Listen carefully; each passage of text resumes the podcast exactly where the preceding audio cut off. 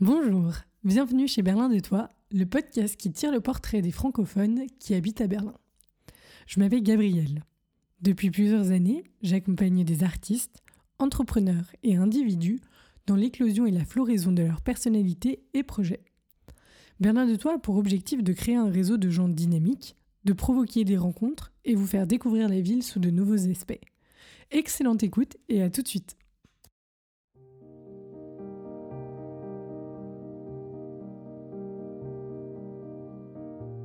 Je suis terre chaude, ode à la vie qui se compose et se décompose. De la puissance de mes entrailles jaillit volcan qui gronde et détruit. Et naît aussi la vie. Je la nourris, je la soigne, je l'anime de mon feu, la désaltère de mon être.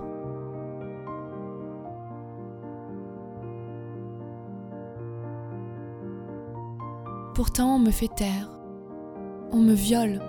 On m'agresse. On ouvre mes entrailles brûlantes pour en tirer l'éther et d'autres précieux métaux à des fins bien triviales.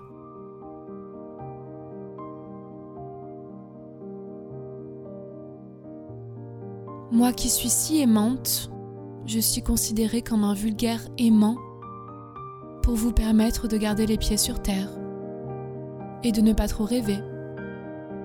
Ce qui ne vous empêche pas de vous évader vers mon satellite ou mon lointain cousin. Rouger sa peau, durer son cœur. Pensez-vous me remplacer? Ce serait assez comique, à s'enrouler par terre. Car celui qui de mes profondeurs éclos un jour ou l'autre me revient sous forme de poussière.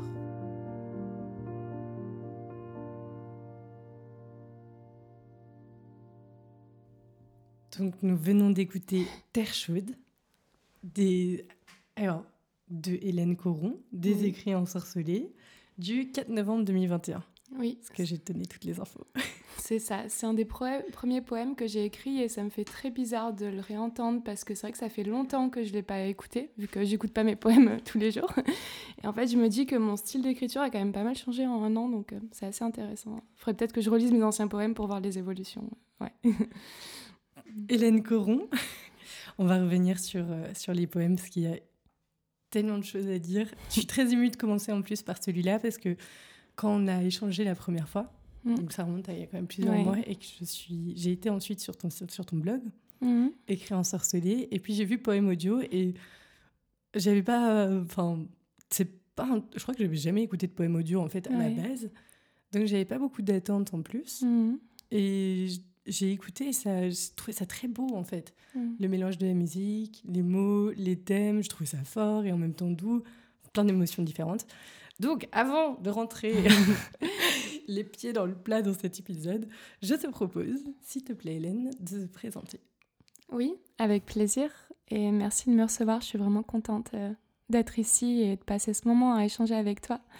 Euh, c'est vrai qu'on s'est parlé il y a quand même un petit bout de temps maintenant, tout au début de ton projet. et J'étais peut-être même une des premières à qui t'a parlé. Et- Presque. ouais. Et, et du coup, oui, ça fait un petit moment que j'ai cet échange en tête, donc je suis très contente que ça arrive aujourd'hui. Euh, alors, donc, je m'appelle Hélène, euh, je suis originaire du sud-est de la France, d'une petite ville qui s'appelle Gap, près de Marseille, dans les montagnes, dans les Hautes-Alpes. Euh, j'ai bientôt 30 ans, ça fait bizarre de le dire, donc je le dis très souvent pour m'habituer. Et hum, j'habite à Berlin depuis deux ans et demi maintenant, euh, après avoir vécu euh, dans de nombreuses autres villes, euh, notamment Londres, Paris, Toulouse. J'ai fait mes études euh, à Nice. euh, et donc me voilà à Berlin et je pense y rester euh, un bon petit moment. D'ailleurs, c'est la première fois euh, je suis en train de me dire que je reste plus de deux ans dans une ville. et étrangement, euh, ça me dérange pas tant que ça et je suis même contente euh, d'être là. Donc euh, voilà. Ça fait déjà un, un résumé pas mal. Mhm. Est-ce que peut-être on peut commencer par ce que tu fais actuellement? Oui, alors beaucoup de choses. Euh, c'est vrai que j'ai toujours un peu de mal avec cette question euh, qu'est-ce que tu fais dans la vie Parce que je pense que les personnes attendent une réponse unique. Je travaille, je fais tel métier, je travaille pour telle entreprise. Euh, ce que je ne suis pas en mesure de donner parce que je fais une multitude de choses en même temps. Euh, et d'ailleurs, j'ai parfois tendance à un peu m'éparpiller. Euh, donc, j'ai plusieurs activités. Alors, si je veux commencer par l'activité la plus professionnelle, celle avec laquelle je gagne ma vie. donc, j'ai créé une société il y a quelques mois. Après un long parcours de reconversion qui est encore en cours d'ailleurs, puisque mon but, c'est pas de m'en arrêter là et, de continuer sur cette activité-là. J'aimerais faire autre chose ensuite et je pense qu'on aura peut-être l'occasion d'en parler également. Euh, et donc, j'ai créé une société où je travaille en freelance en fait pour euh, des clients euh, qui ont des missions dans le domaine social principalement. Donc, ça peut être des entreprises, ça peut aussi être des associations. Euh, et en fait, mon but, ça va être de les aider avec euh, des problématiques RH. Donc, principalement, aller euh, recruter les bonnes personnes qui seront en mesure de transmettre en fait les valeurs de l'entreprise. et aussi de structurer les approches RH, les process, pour justement garder cette, cette dimension inclusive que, que veulent communiquer ces sociétés également en interne. Euh, donc là, pour l'instant, je travaille avec une société euh, qui s'appelle euh, Manara, qui est basée aux États-Unis. Et en fait, elle a pour mission de connecter des femmes ingénieurs du Moyen-Orient et d'Afrique du Nord avec des opportunités dans le secteur de la tech, notamment en Europe et également aux États-Unis. Et donc, je les aide à, construire, à structurer une équipe principalement en Allemagne et en Pologne. Donc ça, c'est mon activité professionnelle. Euh, et à côté de ça, euh, j'ai d'autres activités. Donc, euh, je m'occupe en, partie avec d'autres filles de l'association Positive Lab à Berlin, qui est une association écoféministe. et je travaille aussi sur plusieurs projets d'écriture. donc, je donnais des ateliers d'écriture l'année dernière, je vais reprendre cette année. J'écris aussi beaucoup. Et donc, c'est vrai que j'essaie un peu de jongler entre tous ces projets. Euh, là, récemment, je me suis aussi beaucoup engagée euh, auprès des réfugiés ukrainiens. Alors, plus spécifiquement, les réfugiés ukrainiens qui n'ont pas la nationalité ukrainienne, puisque c'est pour eux que c'est finalement le plus compliqué, euh, étant donné qu'ils n'ont pas du tout les mêmes droits que les Ukrainiens ici. et donc, je suis engagée donc, dans cette cause avec des associations qui aident, qui aident les migrants. Et, j'y passe pas mal de temps, donc c'est pour ça là j'ai un peu mis en pause mes projets d'écriture pour l'instant, mais euh, je, vais, je vais y revenir euh, bientôt, j'espère. Ah, ça fait déjà plein de choses différentes, avec plein de notions différentes dedans. Est-ce qu'on peut quand même dire que euh, l'un des points communs peut-être, c'est l'engagement? Oui, exactement. c'est vrai que je pense que ce qui m'anime, ça a vraiment été mes convictions et mon militantisme. depuis toute petite, j'ai beaucoup de difficultés avec l'injustice. Euh, et j'ai vraiment à cœur euh, de rendre le monde un peu meilleur. Et, euh, et je pense que c'est vraiment quelque chose qui va m'animer au quotidien, c'est arriver à avoir un impact positif sur l'environnement et surtout sur la société et sur les personnes. Et c'est vraiment ça qui va me rendre heureuse. Et donc j'ai à cœur que ça se concrétise en fait dans tous les projets que je mène au quotidien. Alors ça n'a pas toujours été le cas, bien sûr quand j'ai commencé notamment ma carrière professionnelle, euh, j'étais pas du tout sur ce genre de projet et je pense que ça me manquait énormément et ça me rendait assez malheureuse. Et, euh, suite à ça, j'ai fait un burn-out et on pourra aussi euh, en parler. pas que pour cette raison, bien sûr, pour d'autres raisons également. Et après, je me suis vraiment beaucoup remis en question et j'ai réfléchi à ce qui était important pour moi. Et, et donc aujourd'hui, j'ai à cœur de tenir ce cap et de m'investir justement sur ce genre de projet. Et alors, toi qui as habité dans beaucoup de villes différentes, et là, tu disais que tu es arrivée à Berlin et que tu t'y sentais bien. Est-ce que tu penses qu'il y a un, lien entre le côté engagement et la ville en tant que telle? Mmh, Totalement. Alors j'ai eu un vrai euh, coup de foudre pour Berlin. C'était la première fois que ça m'arrivait d'avoir un coup de foudre pour une ville. Je pensais même pas que c'était possible. c'est pas un peu bizarre de dire comme ça. Euh, et donc en fait c'est vrai que la première fois que je suis arrivée à Berlin euh, en tant que touriste pour y passer le week-end simplement, euh, C'était quand? C'était il y a, je pense, au moins 8 ans, 7-8 ans. Ouais. Euh, j'ai vraiment senti une énergie euh, assez puissante, une atmosphère très libre, très créative, très aussi très tournée vers la nature, avec beaucoup d'espaces verts, etc. Et, et j'avais vraiment l'impression d'être entourée euh, alors sur le coup, ça fait un peu naïf comme ça, mais de personnes assez bienveillantes. Je me sentais bien dans la rue, je me sentais pas oppressée. Et il y avait vraiment un peu cette, cette, atmosphère de créativité. Euh, et je me suis dit, euh, j'ai envie de vivre ici, il faut que j'habite à Berlin un jour dans ma vie. Je, j'ai vraiment, je sens que j'aurais des choses à faire ici. alors c'est, assez intéressant parce que c'est vrai qu'à l'époque, j'avais pas spécialement de projet créatif. Euh, j'avais un parcours qui était assez classique, puisqu'en plus à l'époque j'étais en école de commerce, enfin. Et donc, euh, je pense que c'était même pas quelque chose de conscient de me dire je suis une personne créative, donc je vais mener des projets créatifs à Berlin, je suis une personne militante, je vais militer à Berlin. Mais en fait, c'était vraiment inconscient, je me, je me, sentais bien ici, donc j'avais envie d'y revenir. Et puis, euh, c'est vrai qu'effectivement, depuis que je suis à Berlin, je pense que c'est vraiment une ville qui me permet de me réaliser. J'ai rencontré plein de personnes euh, passionnantes. Enfin, j'ai l'impression qu'à chaque fois que je rencontre quelqu'un, en fait, cette personne a des choses euh, à m'apprendre et euh, a des projets que je trouve intéressants et, et va, se, va concrétiser ses, ses passions, son côté artistique par, par des projets ici. Et, et donc, en fait, c'est par les rencontres que j'ai pu faire à Berlin que j'ai commencé justement à, à, réfléchir à ce que je voulais faire, à, à ce que je voulais concrétiser et à aussi euh, m'allier avec euh, d'autres personnes, plus spécifiquement d'autres femmes d'ailleurs, euh, pour mener à bien ces projets.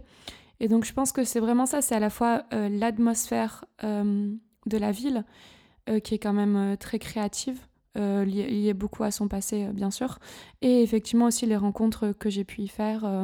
Et, et, les projets que je mène aujourd'hui avec les personnes que j'ai pu rencontrer ici. Donc oui, clairement, je, ne suis pas sûre que si j'habitais dans une autre ville que Berlin, je mènerai autant de projets euh, et je serai la personne que je suis aujourd'hui. Je pense que bien sûr Berlin a, beaucoup joué là-dedans, oui. Et alors, comment t'es arrivée entre les deux ans, les deux ans et demi depuis lesquels tu es ici, et hmm. les huit ans de ta première visite à Berlin? Ouais, il s'est passé beaucoup de choses. Quand, quand j'y repense, j'ai l'impression d'être une personne euh, pratiquement complètement différente. c'est un peu bizarre comment on peut changer aussi rapidement euh, dans la vie. et donc c'est vrai, donc j'ai fait une école de, de commerce. En fait, c'est vrai que j'ai grandi dans cette petite ville, donc Gap, et j'ai toujours eu euh, cette envie de m'émanciper, de voir grand, euh, d'arriver à voilà être une femme libre, à avoir des responsabilités.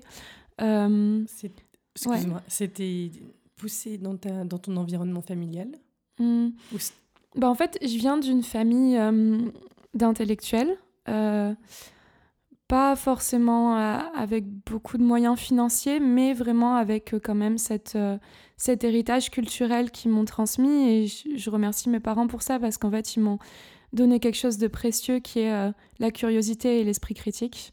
et ça, je pense que c'est vraiment une force et, et c'est sûrement une des meilleures choses qu'ils pouvaient, pouvaient me donner dans la vie d'ailleurs. et donc, je pense qu'ils m'ont, ils m'ont quand même transmis ça, mais euh, ma mère était, enfin a longtemps été euh, mère au foyer, euh, alors que bah, c'est une femme brillante, très engagée aussi d'ailleurs.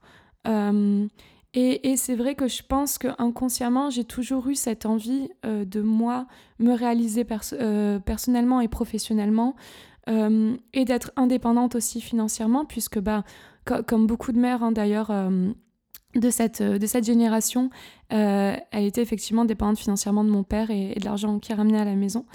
Euh, et donc c'est vrai que moi j'ai toujours eu cette envie de me dire bah moi je, serai libre, je ferai ce que je veux quand je veux.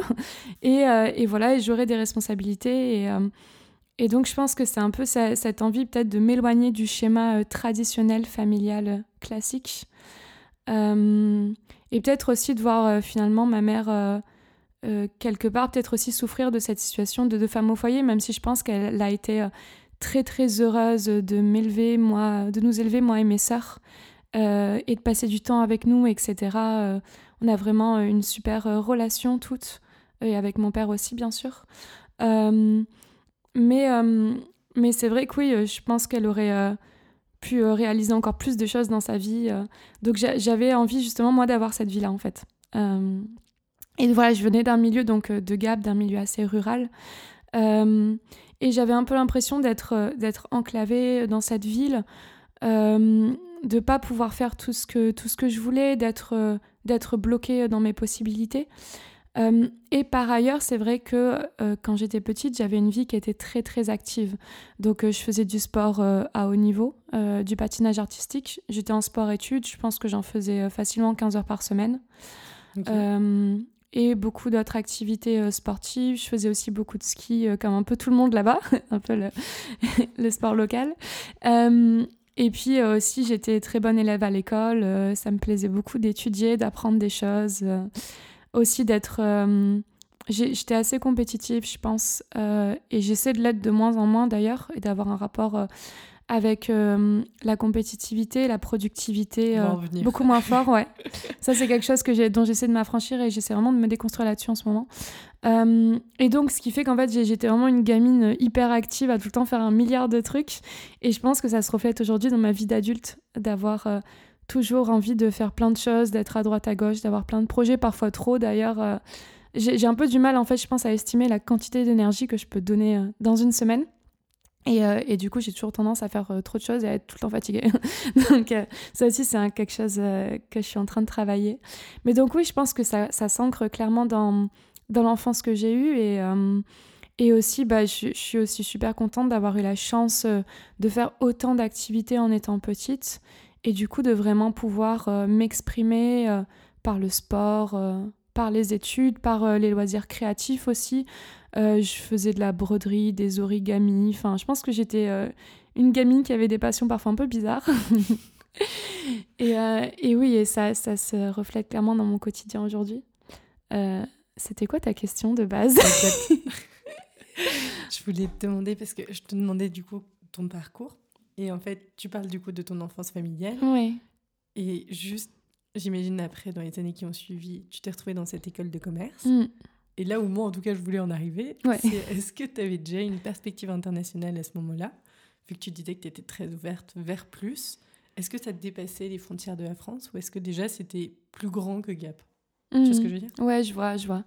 Alors c'est vrai que hum, aussi, aussi loin que je me souvienne, j'ai toujours eu euh, mes, enfin, mes amis très proches, en fait, étaient toujours des personnes qui venaient euh, de l'étranger. Et je pense que j'ai toujours eu... Euh, je, me, je, me, suis toujours un peu sentie euh, différente. je sais pas trop pourquoi. Et du coup, j'ai toujours été attirée finalement par les personnes qui me semblaient aussi différentes. Et, et, cette différence, ça pouvait effectivement se traduire par venir d'une autre culture, venir d'un autre pays. Euh, et c'est vraiment toujours quelque chose qui, qui m'a attirée. Je m'en suis rendu compte assez récemment de me dire ah c'est vrai que j'ai quand même toujours été proche. Euh, enfin s'il y avait, en plus à Gap il n'y avait pas beaucoup de personnes qui venaient de l'international, mais s'il y avait euh, peut-être une ou deux personnes dans la classe qui, qui venaient de l'étranger, tu pouvais être sûr que j'allais être pote avec ces personnes-là. donc donc je pense que cette attraction là. Et après c'est vrai que quand j'étais en école de commerce, alors je sais pas si je regrette d'avoir fait une école de commerce. C'est euh, je ambiance, pense que ouais, c'est ça, peut-être un peu. Enfin, j'étais pas très heureuse en école de commerce. Pourquoi euh, tu as fait une école de commerce à la base? Ben alors pourquoi j'ai fait une école de commerce? Bonne question. Euh, alors de base, je voulais être journaliste parce que j'adore écrire, voilà, comme on a pu le voir au début. et et c'est vrai que je pense que j'ai par ailleurs j'ai quand même enfin j'avais quand même je sais pas si oui je pense que j'en ai encore de, l'ambition. Euh, et je voulais euh, enfin c'est vraiment quelque chose qui m'excitait d'avoir des responsabilités de pouvoir euh, faire parler à plein de personnes faire plein de choses mais mais aussi avoir un poste important etc je trouvais ça super. Et et donc en fait quand je parlais justement à mes profs lors de l'orientation ils me disaient bah tu sais journaliste c'est une carrière voilà, où tu auras peu de chances de trouver du travail, ça va être beaucoup de galères, tu vas sûrement être pigiste, etc. Euh, donc, euh, bah, tu es, très bonne élève, euh, tu as envie voilà, d'avoir des responsabilités, etc. Donc, va en école de commerce, tu trouveras bien quelque chose qui t'intéresse, parce qu'en école de commerce, ça te permet voilà, de, de faire presque tous les métiers, ce qui n'est ce qui pas vrai en fait au final. Mais, mais voilà, en tout cas, c'est un peu le discours, je pense qu'ont les, les, profs de dire bah l'école de commerce ça ouvre plein de portes donc de toute façon si tu sais pas trop euh, où aller pas, euh, quoi. ouais c'est ça tu pourras bien trouver quelque chose au final c'est vrai que ça ouvre plein de métiers mais ça reste tous des métiers dans des entreprises donc c'est euh, quand même limité par cela quoi Donc, euh, et donc voilà, donc c'est vrai que j'ai fait une prépa, euh, ma prépa euh, qui s'est qui s'est bien passée parce qu'une fois de plus, je continue à apprendre plein de choses. C'est très dense la prépa en termes de connaissances. Et ça, ça me plaisait beaucoup. Moi qui suis très curieuse et surtout du contenu en philosophie, en littérature, en géopolitique, qui sont vraiment des sujets qui m'intéressent. Donc ça, c'était super chouette, la prépa. Et après, je suis arrivée en école de commerce et là, je me suis retrouvée à apprendre bah, rien du tout, ou presque, vraiment le néant intellectuel. Et en plus, alors en plus, j'ai pris une école pour être proche de ma famille. Euh, parce que je suis voilà j'ai toujours été très proche de mes parents et de mes de mes deux sœurs. On est vraiment très fusionnels. Donc je voulais pas partir trop loin d'elles. Euh, donc j'ai pris une école qui était euh, bah, sur la côte d'Azur. Et donc en fait, je me suis retrouvée avec des étudiants d'école de commerce qui venaient de la Côte d'Azur et donc qui étaient à mille lieues de mes valeurs, de qui je suis. Et en fait, je me suis vraiment sentie comme un cheveu sur la soupe. Et, et, complètement en décalage avec les personnes. Donc non, ça s'est pas très bien passé. Je me sentais pas forcément intégrée. C'était bah, beaucoup de soirées, beaucoup d'alcool. Alors, pourtant, j'adore faire la fête parce que là, enfin, je, je voilà, si je suis à Berlin, j'adore sortir, etc. Mais je sais pas, je trouvais que c'était un environnement assez malsain parce que, alors, même si euh, je le, euh, je l'intellectualisais pas à l'époque, euh, au final, il y, y avait, je pense qu'il y a encore des dynamiques extrêmement sexistes et patriarcales, avec beaucoup de violence envers les filles qui étaient un tant soit peu émancipées. Euh, beaucoup de violences verbales, parfois des violences physiques aussi. Euh, moi, bah, je, je, pense même dès le début, euh, j'ai commencé à me faire insulter euh, par des, pas mal de personnes, que ce soit hommes, femmes, parce que j'avais eu voilà une petite histoire avec un garçon pendant le week-end d'intégration. Enfin, et puis ça avait été des choses très violentes, etc. Et, j'avais vraiment l'impression que c'était un peu euh, bah on fait ce qu'on veut, on est cool, etc. Mais en même temps, dès qu'une fille allait euh, s'émanciper et avoir un comportement libre, bah on allait euh, tout de suite la réprimander, l'insulter et la traiter comme une paria. et donc c'est vraiment des dynamiques très sexistes que j'ai pu constater. Et à l'époque, en tout cas, j'avais l'impression qu'il n'y avait pas tout ce contenu féministe qu'on a aujourd'hui, les podcasts, le contenu sur Instagram, etc. En tout cas, si ça y était, moi, euh, j'y avais pas accès et, euh, j'étais pas dessus. Et donc en fait, j'avais pas du tout euh, formulé ça en me disant bah, je suis dans un système patriarcal avec des dynamiques sexistes, etc. pour moi, c'était juste des, chocs des choses qui me choquaient profondément. mais j'allais pas non plus me dire que c'était quelque chose de systémique et que ça, ça s'inscrivait dans une dynamique plus globale en fait. Mais donc c'était pas une très belle expérience pour moi. Euh, mais ce que l'école de commerce m'a quand même apporté, c'est euh, de pouvoir justement avoir ma première expérience à l'international. Et du coup, j'étais partie à Londres euh, pour faire un stage pour un des services de l'ambassade française. Et, et, en fait, c'est là où j'ai vraiment eu ce déclic de me dire Ah, mais en fait, j'ai pas envie de vivre en France, je vais vivre à l'étranger. parce que là, j'ai rencontré bah, des personnes super, super ouvertes d'esprit, qui me, qui me jugeaient pas. Et je me sentais vraiment, une fois de plus, très libre. Euh, et euh, enfin, c'était vraiment une, émancipation euh, et, une expérience ouais, très, très belle. en fait, ça m'a pas du tout apporté ce, ce à quoi je m'attendais finalement, parce que je partais à Londres juste bah, pour avoir un stage à l'international, parce que c'était obligatoire, et pour, pour apprendre à mieux parler anglais. et puis au final, ça m'a appris que bah, en fait, j'avais envie de vivre à l'étranger et pas en France. Euh, est-ce que travailler dans une ambassade, c'était le travail en tant que tel, le stage était bien? Ben, pas. non, mais je veux dire, ouais, c'était pas... administratif. Ouais, c'est ça. C'était assez. Bah, en fait, ça, ça m'a fait me rendre compte que je voulais pas travailler pour des administrations parce que c'était lent, parce que euh, c'était euh, c'était très procédurier. et en plus, alors, c'était pas forcément la meilleure chose pour apprendre l'anglais, parce que du coup, je travaillais en français. Donc... Donc en fait, finalement, c'est vrai que je suis revenue avec euh, des choses euh, complètement, euh, des apports complètement opposés et différents de ce que j'avais imaginé au début en y allant. mais oui, mais ça, c'est, enfin, je suis vraiment contente d'avoir vécu cette expérience-là et, et donc après, j'ai été, j'étais diplômée de mon école de commerce et j'ai commencé à chercher du travail. Et là, c'est vrai que j'avais vraiment une chose en tête, c'était ben enfin d'avoir des responsabilités, d'avoir un travail où je parle à plein de monde toute la journée. et aussi d'être indépendante, de me sentir libre, d'être indépendante financièrement. en plus, donc pour mon école de commerce, comme beaucoup de personnes, j'avais contracté un prêt étudiant de 30 000 euros, plus les intérêts. Donc ça aussi, c'est quelque chose. C'est fou qu'il y ait des intérêts pour des prêts étudiants quand même. Hein. Ouais. Bah, en Allemagne, c'est pas le cas d'ailleurs. Je pense euh, ils ont un système complètement différent qui est super d'ailleurs. Puis il y en a euh, beaucoup qui sont gratuites aussi en Allemagne, non? Ouais. Les universités et, oui. les écoles. En France, on a vraiment un problème, c'est que bah, les universités gratuites, elles sont euh, vraiment mal vues par les entreprises. et je le sais en ayant fait du recrutement après que ben, toutes les personnes qui ont fait des universités, en tout cas dans les entreprises où j'ai travaillé, ben, on regardait même pas leur CV. et que du coup, finalement, on va prendre des personnes qui viennent d'écoles de commerce payante. Donc c'est un système finalement qui est extrêmement euh, élitiste et qui s'apparente pas du tout à la méritocratie euh, qu'on vante tant en France. Euh, donc donc c'est vrai qu'en fait le système français est bien plus élitiste et, que, que, le système allemand quand on y pense. Mais et en fait donc c'est vrai qu'une et en fait au final ça va aussi forcer les personnes à ensuite rentrer euh, dans le système où y rester et travailler pour des entreprises, etc., pour rembourser leurs prêts étudiants. Donc s'il s'avère que pendant ton école de commerce, tu te rends compte qu'en fait, il y a un problème avec le système, par exemple, capitaliste, patriarcal, et que tu veux faire quelque chose de complètement différent, euh, bah en fait, tu peux pas parce que tu as un prêt qu'il faut que tu le rembourses, donc tu vas être amené à travailler par, pour des entreprises pour pouvoir rembourser ton prêt. Donc euh, je trouve que c'est un système qui va aussi beaucoup s'auto-alimenter par cette dynamique-là.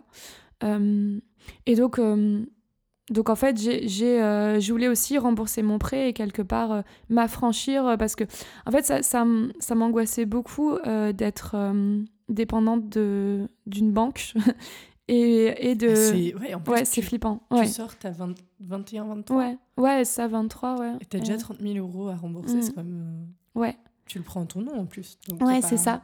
Et en plus, les banques refusent que tu fasses une pause dans tes remboursements. Parce que j'ai eu des amis à qui ça arrivait de pas trouver de travail ou de se retrouver au chômage euh, ou de se retrouver même sans rien. Et en fait, les banques refusaient euh, de mettre en poste, donc ils s'endettent, etc. Encore Toutes plus. les néobanques engagées qui nous écoutons, mm. qui nous écoutent, vous avez un champ d'action. Il y a un truc à faire là. C'est ouf quand même. Hein. Ouais. Et du coup, pardon, tu cherchais un, un travail pour. juste, il est remboursé ton prêt aujourd'hui? Oui, oui, alors oui. Mm. ouais, heureusement. Sinon, je pourrais pas avoir la vie que j'ai, je pense, d'avoir plein de projets à droite à gauche, de pas trop savoir ce que je vais faire le lendemain, ce serait pas possible. parce que du coup, tu commences en plus ta vie professionnelle avec pour premier objectif rembourser un. Ouais. Ça marche. Donc, tu as trouvé, du coup, j'imagine, un travail Oui, du coup, ça. Donc, je trouve un travail, ouais. Pardon, qui n'était pas à l'international, si je comprends bien. Non, bah, mon niveau d'anglais étant euh, ce qu'il était. En bonne française que je suis. euh, et ayant fait un stage à Londres qui était en français euh, avec des colocs qui parlaient espagnol, c'était pas, ça n'a pas aidé. Donc ouais, donc finalement, euh, mon but c'était ouais, de pouvoir travailler le plus rapidement possible pour enfin me mettre dans la vie professionnelle et rembourser mon prêt. Et, et donc en fait, j'ai trouvé, j'ai trouvé donc un travail dans une, une entreprise de conseil en technologie enfin une ESN pour ceux, ceux et celles à qui ça parle. Euh, et donc, en fait, c'est vrai que c'était un, un, travail qui euh, me donnait tout de suite beaucoup de responsabilités. C'est vraiment le modèle de ces sociétés-là, euh, de prendre des jeunes sortis d'école qui ont envie de faire leurs preuves, qui n'ont pas forcément beaucoup confiance en eux, et d'aller leur donner beaucoup, beaucoup de responsabilités dès le début, en leur disant, voilà, que ils, peuvent le faire, qu'on compte sur eux, qu'ils ont un grand potentiel, en, flattant leur ego, etc. Et en fait, c'est un modèle qui marche très bien parce qu'au final, ces sociétés, elles arrivent à obtenir euh, de ces jeunes-là euh, une quantité de travail absolument astronomique. Je me souviens, on faisait des semaines euh, parfois de 70, 80 heures. Et, et en fait, ça ne nous dérangeait pas parce qu'on était tellement grisés par toutes ces responsabilités qu'on nous donnait. On avait l'impression d'être les, les rois du monde. et donc, c'est super excitant. En plus, euh, ça va être des entreprises qui vont justement faire travailler principalement des personnes qui ont entre 25 et 30 ans, qui ont à peu près euh, les mêmes attentes, le même profil. Donc, c'est des personnes qui vont très bien s'entendre entre elles. Mhm. Et donc, ça va devenir euh, bah, tes meilleurs potes, puisque quand tu passes ta vie au travail, forcément, si, si tu travailles avec des personnes qui ont ton âge et qui te ressemblent, bah, naturellement, tu te rapproches. Et donc, c'est ce qui fait qu'en fait, euh, ça, ça, va pousser les personnes encore plus s'engager dans l'entreprise. Parce que bah, tes collègues, ça va devenir euh, tes potes, voire même ta famille. Tu les considères comme ta famille parce que tu les vois plus que, que tes proches. et tu parles, tu parles plus avec eux qu'à tes proches. Et, et, donc, en fait, c'est un système vraiment voilà, qui, où tu vas t'engager et tu vas passer toute ta vie à, à travailler. Donc, en fait, c'est très bien fait, finalement. Et, et en plus, euh, comme, comme on est jeune, bah, ils vont moins nous payer que s'ils prenaient quelqu'un de 40 ans qui de toute façon aurait sûrement bah, d'autres attentes, euh, une famille, etc. Ils voudraient pas euh, travailler autant d'heures par semaine. Donc en fait, euh, ouais. Où est-ce que tu te fais avoir du coup dans... Je me doute qu'il y a un endroit où tu te fais avoir, mais du coup, on extrait tout ce travail de toi, d'abord pour un prix qui n'est pas, enfin, qui n'est pas justifié. Mmh.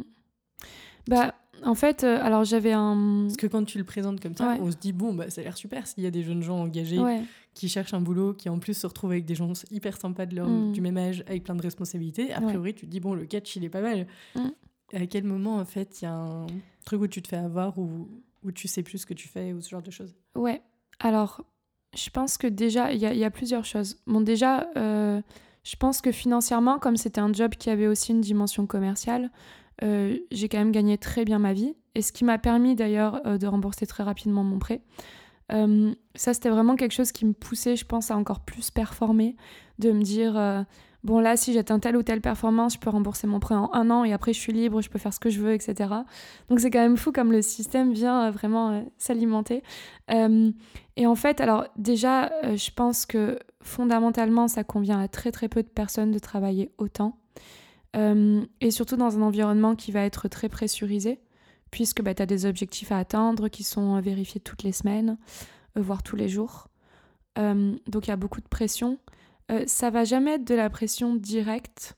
Je pense que la pression directe, ce serait plus facile à traiter parce que du coup, tu vas être en colère contre la personne qui te met la pression mais c'est plus de la pression indirecte. Donc, euh, bah voilà, tout le monde est hyper bienveillant, mais tu as des objectifs assez hauts à atteindre et euh, si tu les atteins pas, ben, tu, tu risques de devoir partir à un moment donné. Donc, euh, ça, c'est quand même stressant. Également, voilà, passer autant d'heures au travail. Et puis, après, au-delà de ça, au bout d'un moment, tu te demandes quand même pourquoi tu fais tout ça, pourquoi tu dépenses toute cette énergie, à quoi ça sert finalement, à qui ça sert? Parce que, au final, ceux qui vont s'enrichir à la fin, et euh, ceux à qui bah, tout ton travail va profiter, euh, bah, c'est des personnes qui euh, gèrent cette société et qui s'en mettent plein les poches. Et, et, finalement, je me suis rendu compte bah, que ce qu'on faisait, c'était pas utile à grand monde. C'est-à-dire qu'on aurait très bien pu se passer de nous.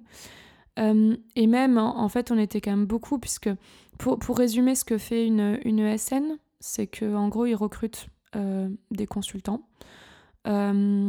donc des ingénieurs, ils vont aller les placer euh, sur des projets chez des clients. Donc en fait, ce qu'ils font, c'est qu'ils vendent de la matière grise et, et ils vendent des compétences euh, qui sont celles des ingénieurs qui recrutent. Euh, donc il y a quand même quelque chose d'assez insidieux, mais ça c'est vraiment propre à ce système-là et pas uniquement aux sociétés qui en font partie, mais vraiment au système de prestations intellectuelles, de sous-traitance des prestations intellectuelles. C'est bah que ces, ces sociétés vont pas forcément avoir une grande valeur ajoutée, euh, si ce n'est de recruter les bonnes personnes et de les placer au bon endroit.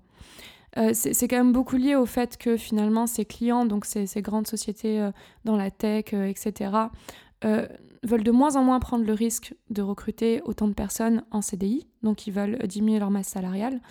Et donc en fait pour ça, ils vont avoir tout intérêt pour avoir plus de flexibilité, à faire justement appel à ces sociétés de prestations intellectuelles qui vont mettre à disposition des ingénieurs le temps d'un projet et après euh, positionner l'ingénieur sur d'autres projets hein, quand ce projet-là est terminé.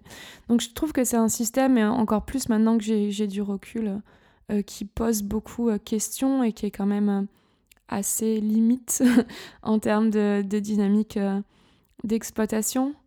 Euh, parce que bon, tu te dis à quel moment c'est légitime finalement de prendre une marge, de gagner de l'argent sur le dos d'une personne euh, du simple prétexte que tu aies pu la recruter dans tes équipes et la placer chez un client. Je trouve que ça justifie pas euh, de, prendre autant d'argent sur cette personne-là, sur les compétences de cette personne-là, qui ne sont pas les tiennes finalement, et que cette personne a acquis bah, sans toi, de par ses études, de par ses expériences passées. Et donc euh, je pense que c'est un, système qui me mettait de plus en plus euh, mal à l'aise, sans pour autant pouvoir euh, le formuler et le faire rentrer clairement dans des dynamiques plus larges d'exploitation comme je le fais aujourd'hui. Et, et, donc au final, c'est ouais, un peu tout ça qui, qui, a commencé à, à, faire que je me sentais de moins en moins bien dans cet environnement-là. Ouais. J'ai bien aimé comment tu as formulé la, la, question de pourquoi mettre autant d'énergie là-dedans. Je mm. trouve que c'est un, un, bon résumé un peu de la situation actuelle aussi. Alors, je ne me rends pas compte si c'est juste générationnel, si les personnes plus âgées sont aussi concernées par rapport à la nôtre qui avons dans les 25-30. Mais cette question de euh, pourquoi je vais mettre mon énergie, mon temps, ma concentration, mes, mes envies mm. dans quelque chose et quels sont les résultats derrière et qui dépassent de beaucoup en plus les résultats uniquement financiers ou d'argent ou de court terme. On est en plein milieu du second tour de présidentiel et bon, bah, ils ont plus de 50 ans, 60 ans et euh, bon, l'écologie par exemple, c'est pas euh, au numéro un des priorités alors que ça pourrait l'être quoi. Mm. Mais bon, ça c'est un autre débat. Et en fait, surtout ce que je voulais te demander, c'est euh, quel a été le moment vraiment qui a été un déclic? Ouais. Alors, bah, j'ai fait un burn-out. Donc, euh, ça, je pense que ça a été le gros déclic. Euh, ça, ça, se manifeste comment? Alors, j'étais vraiment très fatiguée. En fait, alors, ce qu'il faut savoir, c'est que j'ai beaucoup performé dans cette société.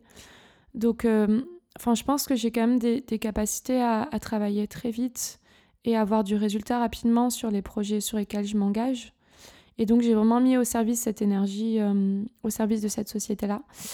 Et du coup, ce qui fait qu'en fait, euh, les, les, clients que je gérais, euh, les activités que je gérais ont grandi très très vite, beaucoup plus vite que ce qui était prévu au début. Et donc, je me suis mis à avoir une quantité astronomique de choses à gérer. Et, euh, et, si je voulais continuer à atteindre les objectifs, il bah, fallait que je continue à faire grossir euh, toutes ces activités-là, alors que j'en avais déjà beaucoup trop.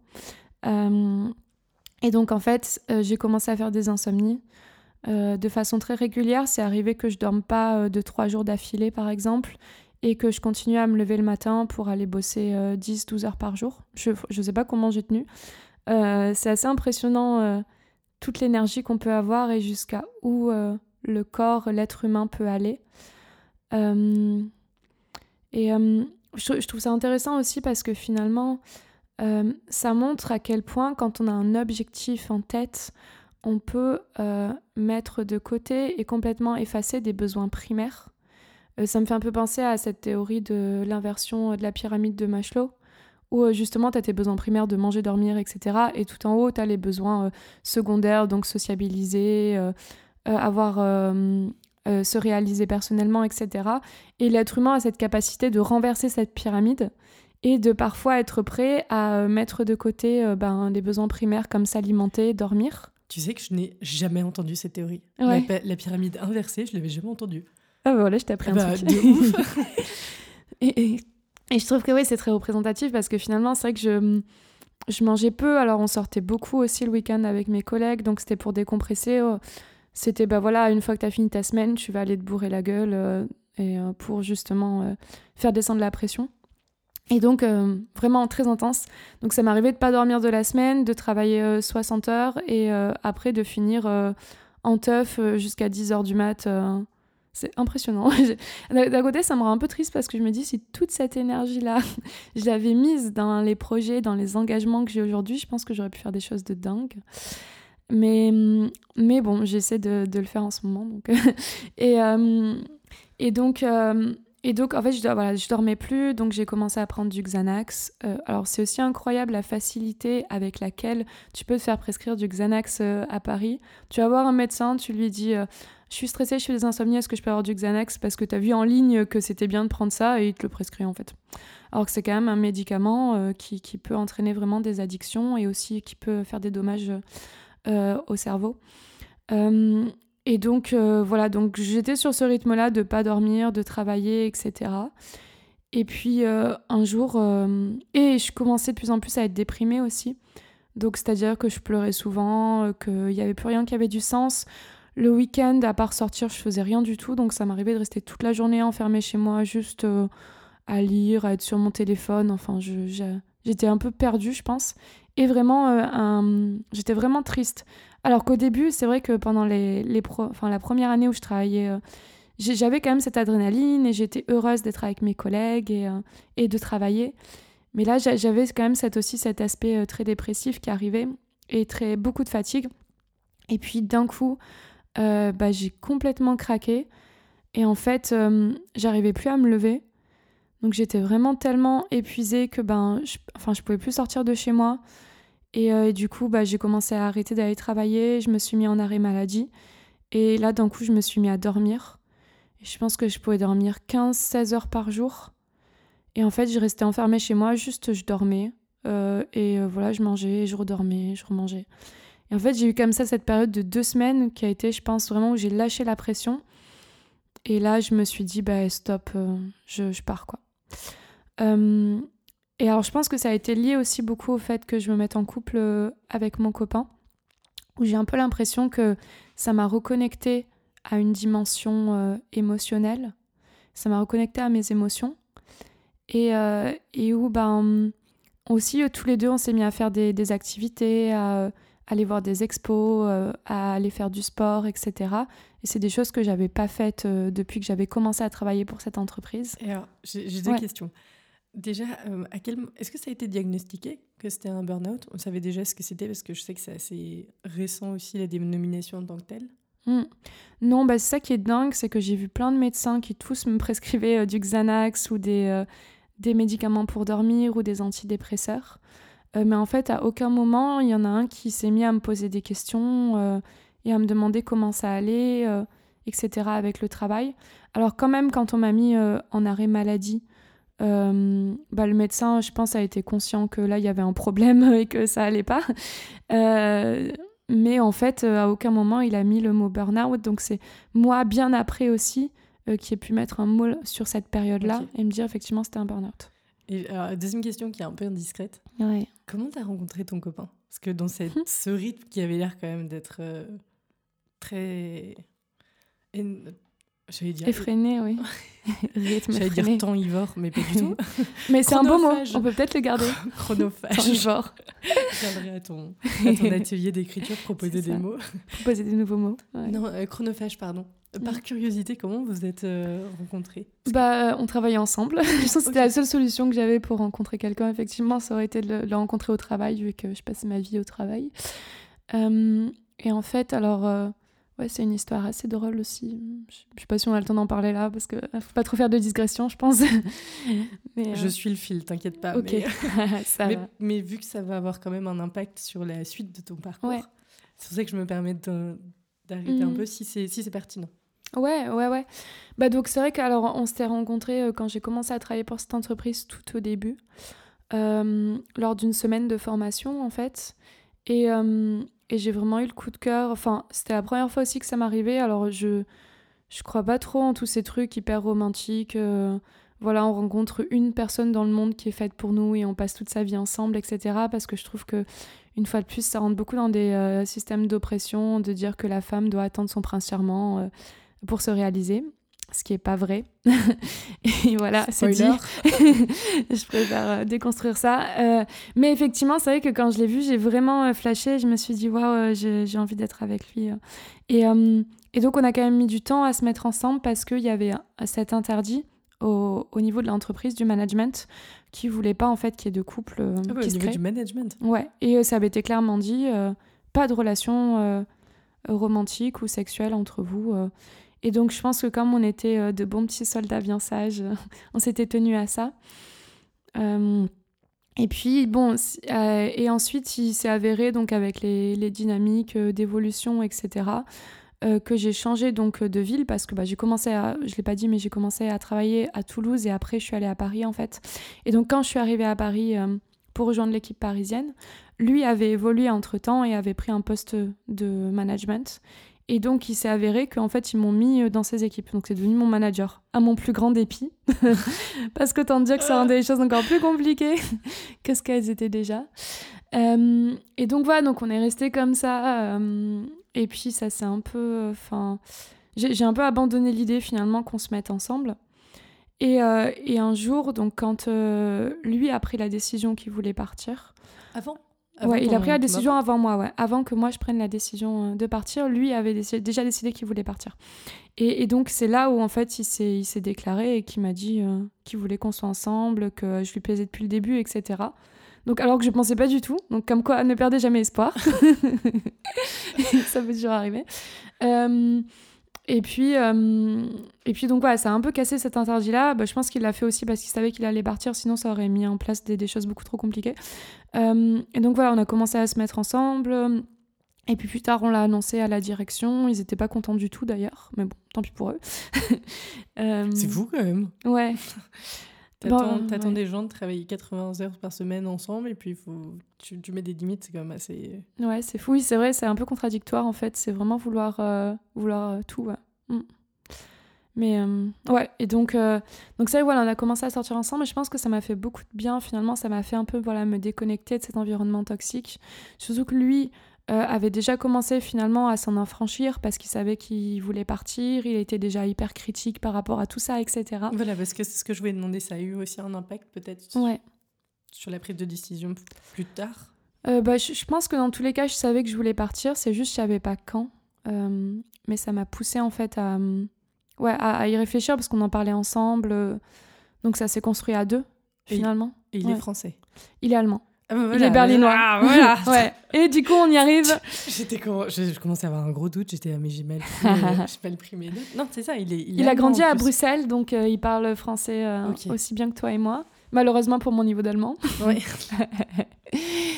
mais et hum, et donc d'ailleurs, oui, euh, je, pense que j'ai été chanceuse aussi de tomber amoureuse d'un Berlinois euh, après être tombée amoureuse de Berlin. C'est drôle quand même. Hein. Ouais, c'est la vie, c'est la chance, je sais pas, peut-être.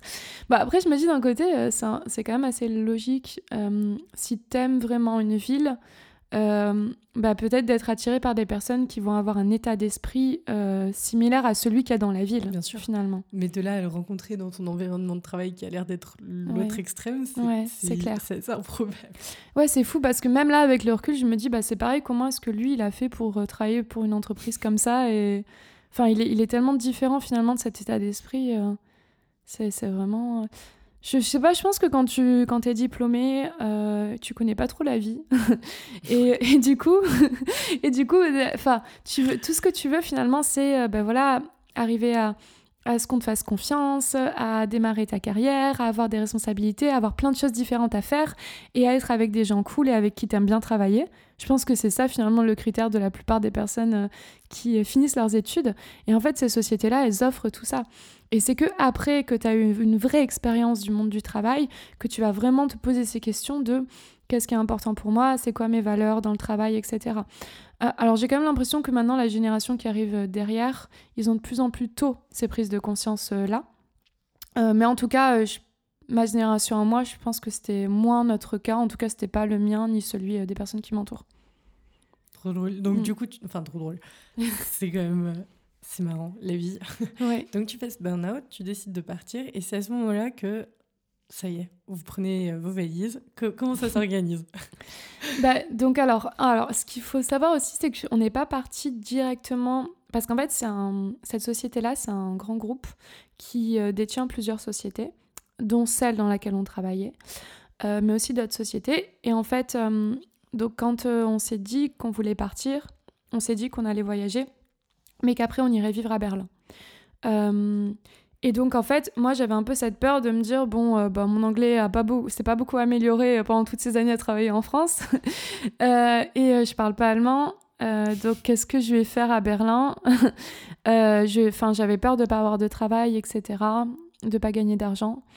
Et donc en fait, je me suis dit ben ils veulent cette entreprise-là veut me garder. Donc peut-être je vais leur demander s'ils peuvent me proposer autre chose. Et cette autre chose, je peux le faire depuis Berlin.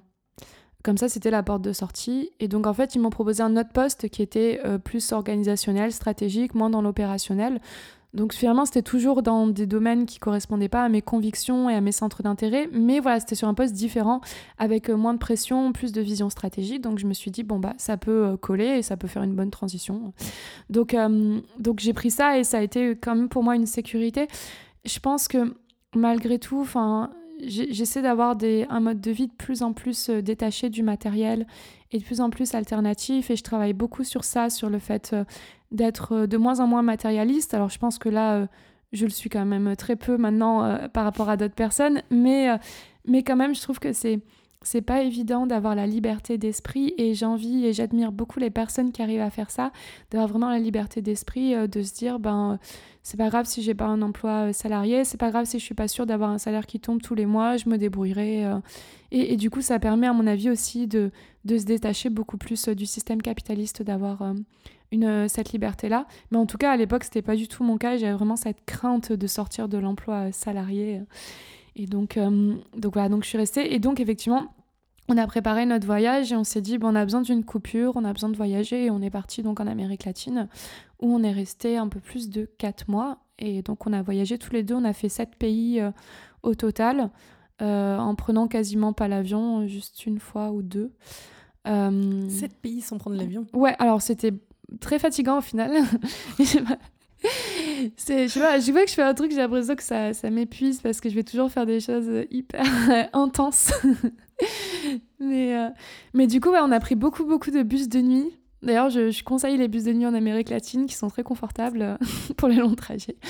Mais euh, ouais je crois que c'est arrivé une semaine qu'on fasse plus de 1000 km avec trois bus de nuit d'affilée de 24 heures par bus donc assez intense. Mais, mais en fait, on avait, j'ai toujours eu quand même des convictions éco écolo depuis que je suis petite. Bah, je pense que c'est aussi venir euh, d'un environnement rural. Euh, alors bon, c'était quand même toujours pareil, plus ou moins conscientisé, parce que oui, j'ai quand même mis très longtemps, par exemple, à arrêter de manger des êtres vivants ou à vraiment surveiller mon impact environnemental, etc. Mais il n'empêche que pendant ce voyage, on voulait vraiment avoir un impact qui était moindre. Donc par exemple, pas ou peu utiliser de plastique pour éviter de générer des déchets, euh, pas prendre de transport polluant. Euh, et, essayer vraiment aussi de s'éloigner quand même des lieux touristiques et de passer du temps euh, dans des endroits avec des locaux, d'apprendre qui ils sont, d'apprendre leur culture. Et c'est important pour moi de voyager comme ça parce que finalement, je, retiens, j'ai l'impression que je retiens assez peu ce que je vois. Bah, par exemple, je vais voir un beau monument ou bah, je, trouve ça joli, mais enfin, ça va pas me toucher émotionnellement et ça va pas me marquer et ça va pas faire que je vais m'en souvenir. Alors que finalement, euh, être là avec des gens, euh, regarder ce qu'ils font, qui ils sont, parler, regarder leurs habitudes, etc., ça c'est vraiment des choses qui vont me marquer et que je vais prendre avec moi et qui vont me nourrir en fait euh, intellectuellement et, et, émotionnellement. Et donc on a, voilà, on a voulu faire notre voyage comme ça.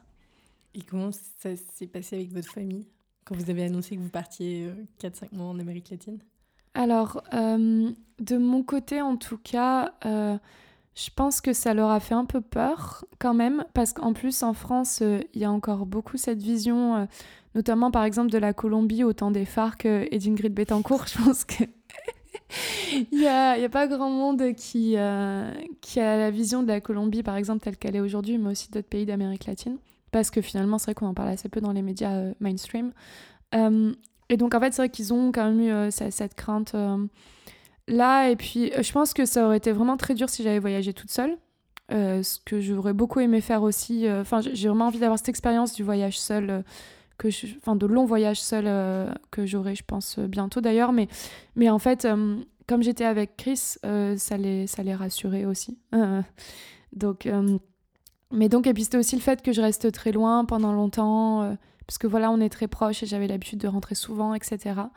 Mais au final, je pense que hum, quand j'y étais, euh, ça les a fait euh, voyager aussi euh, avec moi. Et c'est vrai que je suis, d'une famille qui a jamais beaucoup voyagé. On se limitait à la France et aux pays limitrophes, comme je pense beaucoup de familles françaises à l'époque. C'est vrai que c'est très de notre génération de voyager partout, etc. Et du coup, ça les a fait aussi voyager et j'étais contente en fait de, de partager ça euh, avec eux. Pour moi, c'était très important euh, de leur envoyer des photos, euh, de leur partager des souvenirs, etc. De faire finalement ce voyage avec les personnes que j'aimais et de pouvoir justement qu'elles soient là avec moi et qu'elles puissent vivre aussi cette expérience à travers moi. Est-ce qu'il y a eu un ou deux souvenirs particuliers qui t'ont marqué ou qui te font dire, ok, c'est un, un voyage qui, qui arrivait au bon moment ou qu'il fallait faire à ce moment-là? Oui, j'ai le souvenir euh, du moment où j'ai recommencé à écrire. Euh, parce que bah, du coup forcément j'ai toujours beaucoup aimé l'écriture et la littérature mais euh, j'avais complètement arrêté pendant mon école de commerce et, pendant mon premier job et en fait donc on était sur un gros cargo sur lequel il y avait des centaines de hamacs, parce que tout le monde dormait en hamac collés les uns aux autres. Pourquoi vous étiez sur un cargo Attends. c'était sur l'Amazonie. Et en fait, c'était pour aller de la Colombie au Pérou sans prendre d'avion.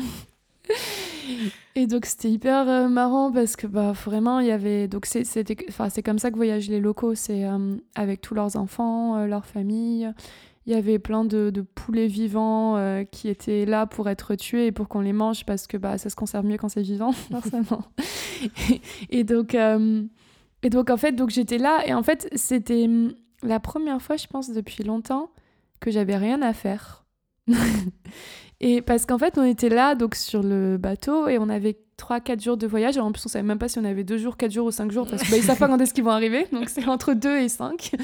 Et donc, en fait, donc, tu sais pas quand tu vas arriver, tu es là, tu regardes l'Amazonie, c'est magnifique, le, le, fleuve aussi.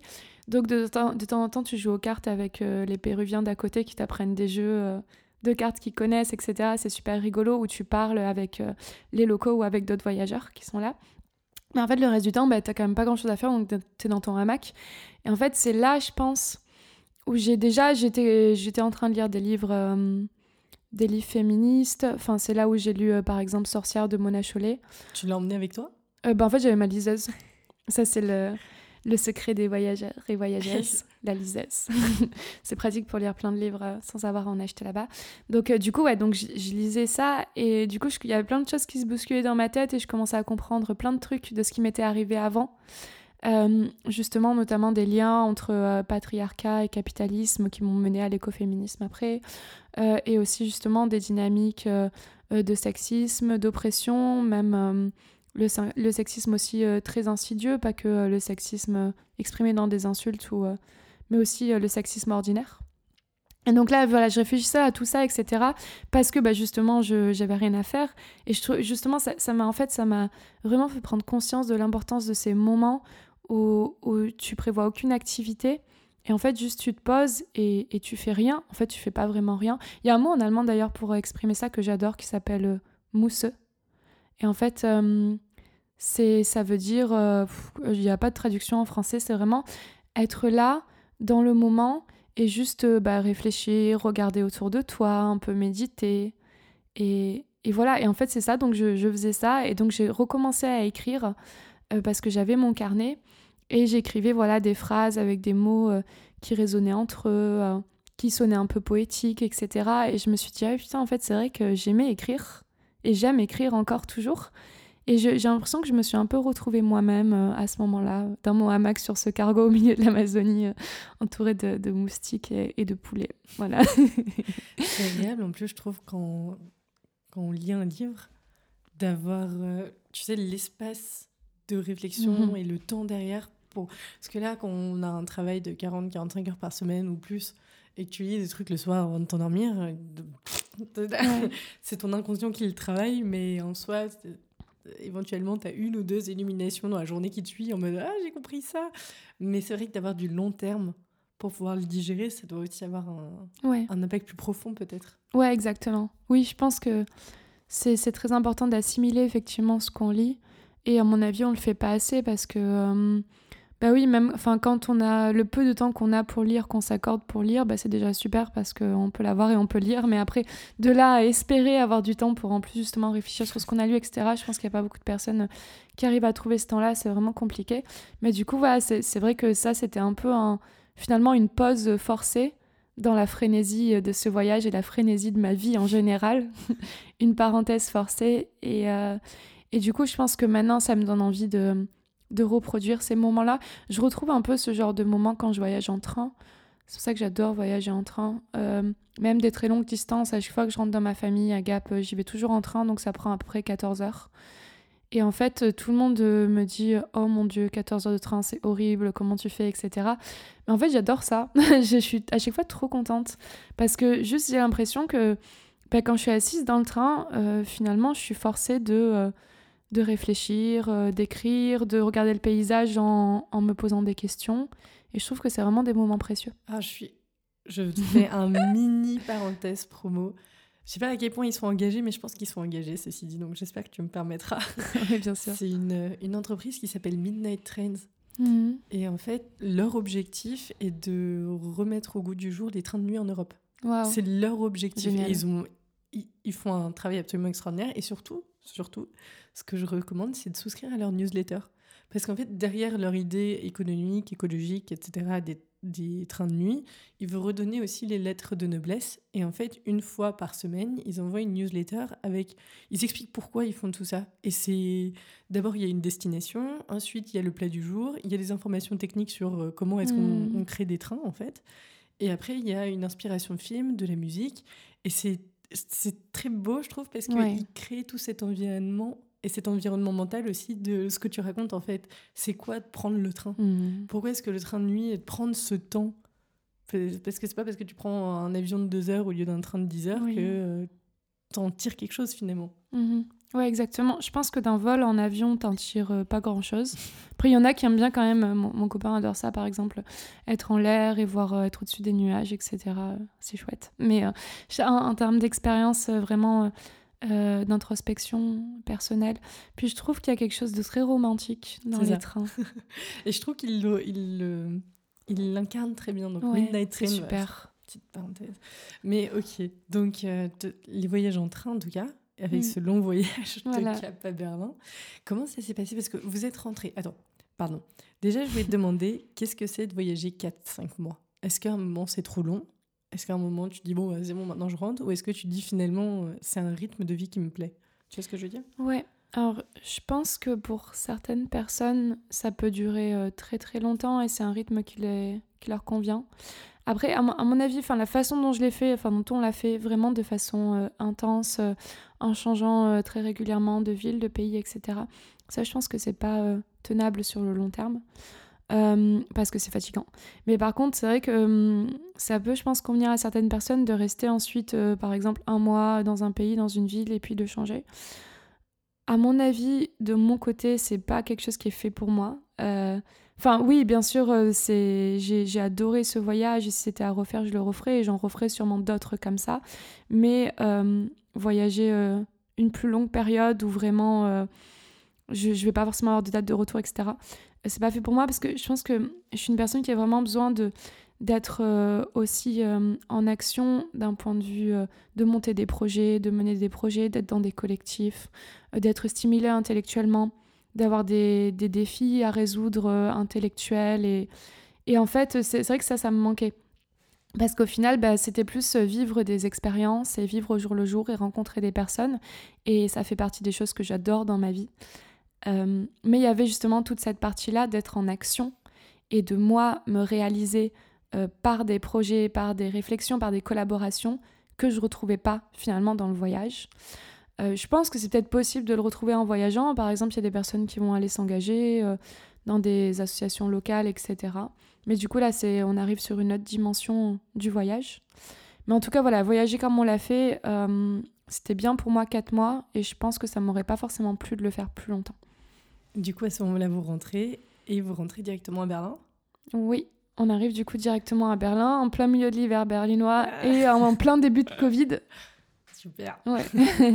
Donc vraiment, euh, ouais, gros changement. Euh.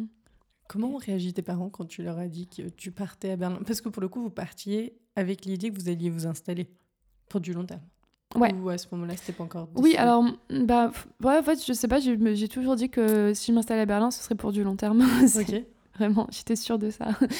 euh, et mm, alors, mon père, euh, bah, il, a, il a plutôt bien réagi. Je pense qu'il était content. Euh, et il a aussi cette curiosité euh, d'avoir une fille qui habite en Allemagne. C'est vrai qu'il y, y, a quelque chose d'un peu d'un peu excitant parce que c'est quelque chose de nouveau, de différent. D'ailleurs, il, va il vient me visiter la semaine prochaine, donc euh, c'est sa première fois en Allemagne. Donc justement, ça lui permet aussi, je pense, de s'ouvrir euh, à cette euh, nouveauté. Et c'est vrai que hum, pour ma mère, je pense que ça a été un petit peu plus difficile parce que bah, on est très proches, on aime beaucoup passer du temps ensemble. Et forcément, le fait d'aller en Allemagne, ça voulait dire bah, moins se voir. Euh, ce qui en pratique, je pense, n'est pas forcément vrai maintenant avec le recul parce que euh, je rentre quand même 3-4 euh, fois par an et à chaque fois je passe au moins deux semaines.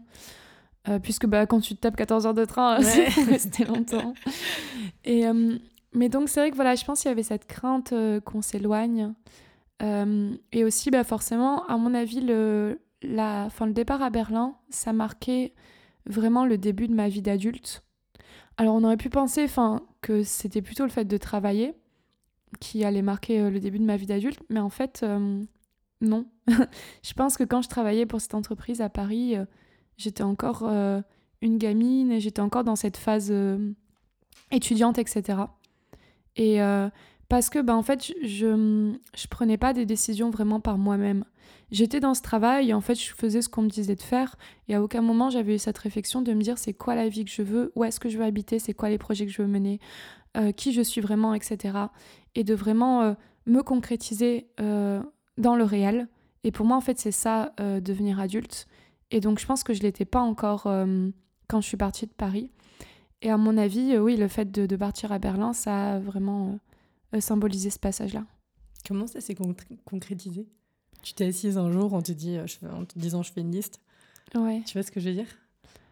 Euh, Tu veux dire des, des projets que j'allais mener ici ou... Ouais, quand tu dis ton passage à la vie adulte. Ouais. Bah, en fait, je sais pas, c'est juste que hum, c'est plutôt avec le recul où je me suis rendu compte d'un coup, je me suis dit, ah, bah en fait, là, je pense que je suis adulte. Ouais. c'était. Ah. euh, bah, je, je, pense que c'était hum, plus que le fait d'arriver dans une nouvelle ville où il y avait davantage de possibles et déjà d'avoir choisi cette ville, d'avoir choisi où je voulais vivre. Et en plus d'avoir ces possibilités et du coup de devoir choisir, de devoir prendre des décisions et me dire euh, bah, qu'est-ce que je veux faire et ensuite le faire. et, euh, et, bah du coup je pense que hum, c'est comme ça que ça s'est fait.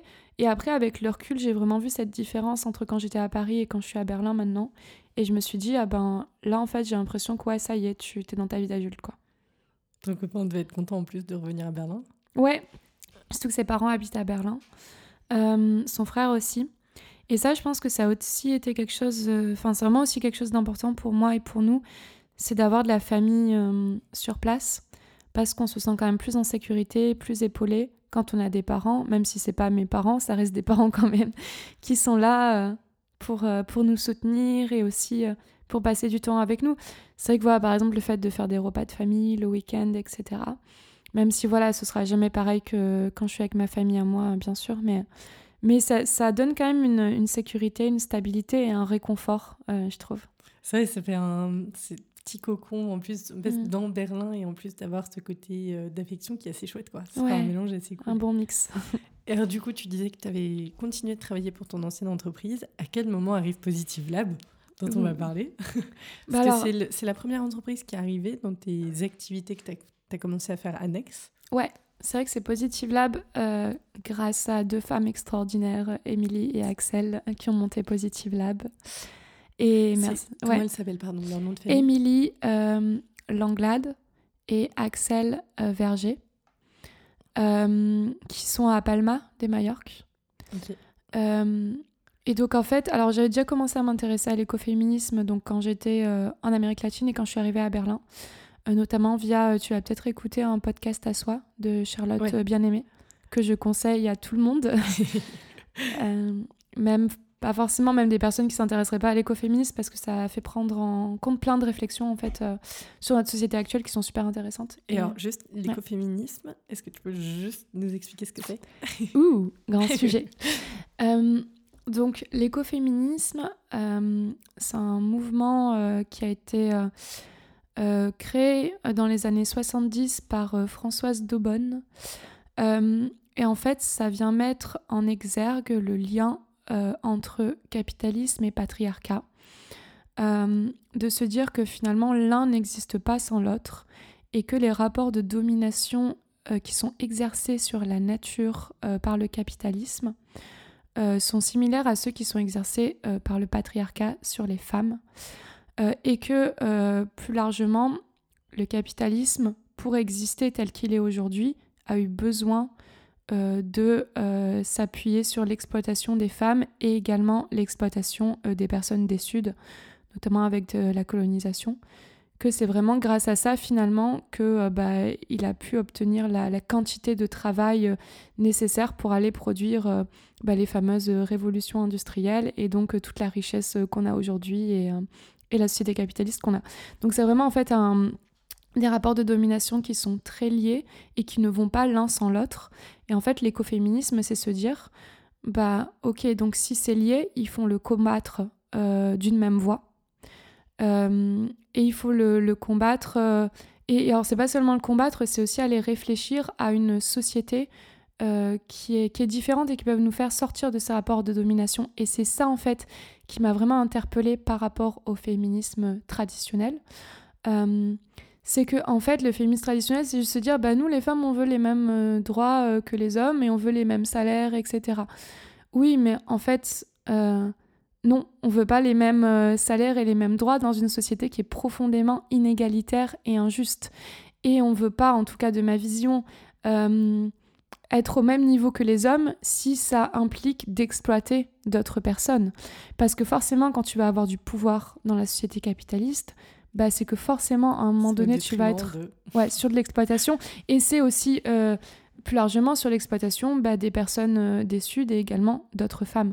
Donc en fait, c'est moi, à un moment donné, je me suis dit, parce que en fait, mon féminisme, il était très, euh, finalement, féminisme, maintenant je me rends compte, libéral et aussi blanc bourgeois. Euh, c'est de se dire, bah, je, moi, je veux être une femme forte, je veux avoir des responsabilités, je veux avoir autant de responsabilités que les hommes, et en fait, je veux être au même poste qu'eux et être aussi puissante qu'eux. Euh, et en fait, quand j'ai commencé à en arriver là, à avoir de plus en plus de responsabilités, à être aussi puissante et gagner autant d'argent que les mecs, mais en fait, je me suis dit, mais, mais non, en fait, c'est pas moi. Euh, moi, je, je, je, suis pas quelqu'un qui a envie d'oppresser, j'ai envie de certes d'avoir des responsabilités, mais de, le faire en fait en, avec d'autres personnes, en collaborant avec d'autres, et de le faire dans un système qui est, qui est inclusif et, où tout le monde y trouve son compte, et, et de pas sentir que finalement mes actes euh, vont euh, créer du tort à d'autres personnes et, euh, et donc en fait, je, me suis rendu compte que ben c'était pas ça le féminisme dont j'avais envie.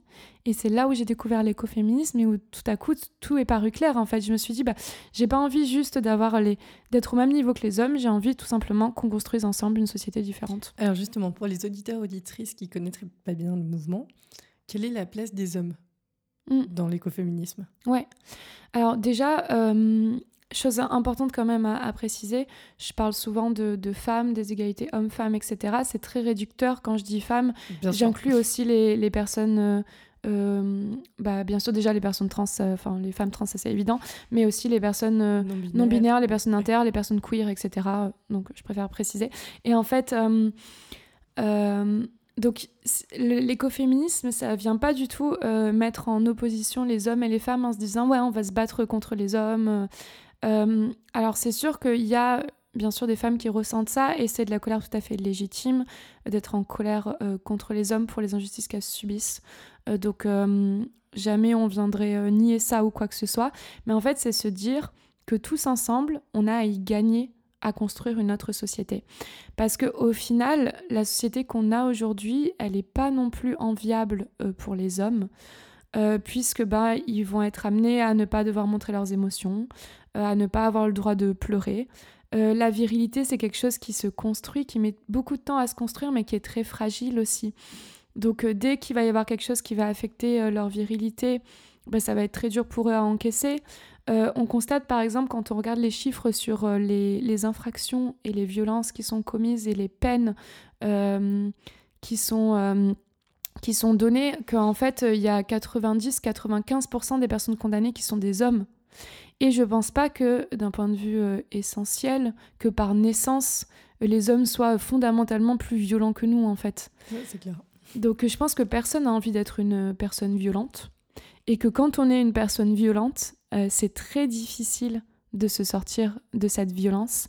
Et je pense que c'est même, et je vais pas aller leur trouver des excuses ou quoi que ce soit, mais je pense que c'est même encore plus difficile quand tu es un homme violent, euh, qui sait pas comprendre tes émotions, qui sait pas formuler tes émotions, de te sortir de ce schéma-là, que nous, les femmes, qui en avons quand même conscience de ces choses, qui savons le formuler, qui en parlons à nos amis, et qui vont pouvoir aller euh, conscientiser tout ça et nous déconstruire là-dessus. Donc, euh, donc je pense qu'en fait, vraiment, tout le monde a gagné de sortir de ce, schéma patriarcal, et il faut juste qu'on collabore tous ensemble là-dessus, et c'est pas les hommes versus les femmes c'est vraiment juste euh, des, individus qui sont aujourd'hui oppressés par un système de façon différente, certes, euh, mais qui le sont quand même euh, et, qui devraient tous travailler ensemble pour en sortir en fait. C'est un bon résumé. voilà. Parce qu'en plus, tu vois, alors de, de, façon culturelle, dans mon éducation, etc., moi je connaissais ce féminisme du coup plutôt libéral. Mm, ouais. Et le jour, la première fois où j'ai entendu parler de l'écoféminisme, j'étais en mode mais ils ont tout compris. Oui. C'est, je trouve, l'un des. D'abord, c'est un système qui est quand même aussi fondamentalement politique, dans le sens de la société en tant que telle, Mm. et qui concerne les individus et leurs actions entre eux. Mais en plus, quand tu regardes un peu toutes les possibilités ou les différents schémas qu'on te propose, euh, communisme, libéralisme, truc, Mm. le machin, l'écoféminisme, c'est- c'est le seul qui propose un truc possible pour l'avenir, Ouais. en équilibre. Et donc, moi, ce, que ce qui me touche le plus, je pense, c'est ce, ce changement de société qui, qui est proposé, Mm. qui pour le coup est hyper enviable. Ouais, c'est ça, on a envie d'y être. hein. c'est... On a envie d'y être. Et je trouve que, alors c'est là, on parle aussi des, des hommes, des femmes, etc. Mais je trouve que c'est aussi un féminisme qui est très euh, interculturel et intersectionnel. Et c'est le féminisme d'ailleurs le plus interculturel et intersectionnel que j'ai, euh, que j'ai croisé pour l'instant. Euh, parce qu'il y a aussi, c'est vrai, beaucoup de, de femmes écoféministes déjà qui, sont, qui font partie de la communauté queer et euh, beaucoup de mouvements écoféministes qui sont euh, dans les suds, donc notamment avec Vandana Shiva, Voilà, euh, ouais. voilà, qu'on- cette femme extraordinaire Voilà. qui est en Inde. Notre modèle à tous. Voilà, c'est ça, notre idole. et, et aussi bah, en Amérique latine avec d'autres mouvements. Donc, je trouve ça aussi important de se dire qu'on est finalement avec d'autres femmes qui sont dans différents pays. Et, et qu'en fait, tout ensemble, on va aller travailler à une société euh, différente en incluant tout le monde. C'est pas juste nous en Europe, euh, nous femmes blanches, qui allons nous créer une société euh, où on va être puissante euh, entre nous. Mais c'est vraiment se dire, bah, pour moi, le féminisme, c'est que toutes les femmes, justement, ne soient plus opprimées et pas seulement quelques femmes privilégiées, en fait. Et puis en plus, alors tu vas me dire si, si c'est bien ça, mais moi, ce que j'ai compris, c'est que fondamentalement, c'est un respect du vivant. Mm. Donc, vivant dans son, son, son entièreté, c'est-à-dire la Terre, les êtres humains qui vivent dessus, les animaux, et sans tomber dans le fondamentalisme d'un autre côté. Ouais, c'est ça. En fait, l'écoféminisme, c'est euh, est aussi antispéciste. Et c'est dire, ben, euh, ouais, on est tous des êtres vivants, et en fait, faut qu'on vive ensemble en harmonie. Alors, ça fait un peu hippie euh, dit comme ça, mais en fait, euh, je pense que c'est vraiment ce dont on a besoin aujourd'hui, c'est de, de se reconnecter au vivant. Il y a vraiment toute cette, cette dimension et cette dynamique avec euh, le gang des ultra riches, de se dire que l'homme peut s'émanciper de sa condition d'humain. Et d'ailleurs, c'est ce que je dis, euh, petite boucle, dans mon euh, poème Terre chaude. C'est en fait, ils pensent qu'ils peuvent devenir immortels, ils pensent qu'ils peuvent s'arracher à la terre euh, sur laquelle ils, ils ont été créés pour aller vivre sur d'autres planètes, etc. Mais en fait, l'être humain, par définition, est né et a besoin de son écosystème. Et en fait, on a besoin du vivant parce qu'on en fait partie. Donc on ne peut pas euh, se détacher de ce vivant-là et être un électron libre. En fait, c'est, c'est, c'est, il, faut qu'on arrive à accepter notre condition d'humain qui appartient à la Terre et, euh, et qu'on essaie bah, voilà, de voir comment est-ce qu'on peut vivre en harmonie avec ce qui nous entoure en fait. Et je fais une seconde petite boucle, c'est que tu peux inverser la pyramide de Maslow, mais il y a un moment, il faut la remettre Ouais. dans le bon sens. hein. Oui, c'est ça exactement, oui, c'est obligé, sinon euh, ça marche pas. Et du coup, positive, là, maintenant qu'on a un peu euh, résumé, alors, je mettrai sur le site internet des liens si jamais t'en as aussi pour un peu documenter ce côté écoféministe parce qu'il y a. En fait, on a- quand on découvre, on se dit ah c'est un truc de ouf et en fait on se rend compte que ça existe depuis des, des Ouais. dizaines et des dizaines d'années, que ça commence à être très documenté en plus de façon internationale. Hmm. Et du coup, je mettrai plein de petits liens. Et euh, ce qui est important, ce que je voulais aussi dire par rapport à l'écoféminisme, parce qu'il y a beaucoup euh, d'amalgames, et il y a beaucoup de personnes qui vont critiquer le mouvement en disant oui que ça essentialise la femme, que ça dit que la femme est plus proche de la nature, euh, et, euh, et que du coup ça là aussi, ça la, ça, ça l'empêche de s'émanciper du foyer du travail du care, euh, donc du soin. Et en fait, ce, il faut vraiment pas confondre parce que ce que veut l'écoféminisme, c'est que le soin et, euh, et justement le, le, soutien aux vivants, etc., euh, deviennent le centre de notre société et pas en fait que ce soit juste les préoccupations des femmes. C'est vraiment de dire que, certes, aujourd'hui dans notre société actuelle, c'est quand même des choses qui sont plutôt attribuées aux femmes euh, par l'éducation sexiste et la société sexiste dans laquelle on est, mais c'est pas parce que on est des femmes par essence, c'est juste une construction culturelle. Et en fait, c'est de dire que bah, au lieu de dire que finalement, ce qui est le mieux pour tout le monde, c'est de devenir plus puissant, euh, euh, de ne pas montrer ses émotions, etc., c'est de dire que, bah, que peut-être qu'en fait, ce qu'il faudrait mettre au centre de la société et ce qu'il faudrait euh, qu'il soit vraiment important, c'est justement ce care, de montrer ses émotions, etc. Et, et du coup, c'est, hum, je pense que c'est important de le rappeler, que, que l'écoféminisme ne va pas mettre un lien privilégié entre la femme et la nature, mais va vraiment dire qu'en fait, tout le monde devrait être d'égal à égal euh, devant justement ce travail euh, du soin et c'est cette relation avec la nature. Alors, c'est très bon rappel. Ouais.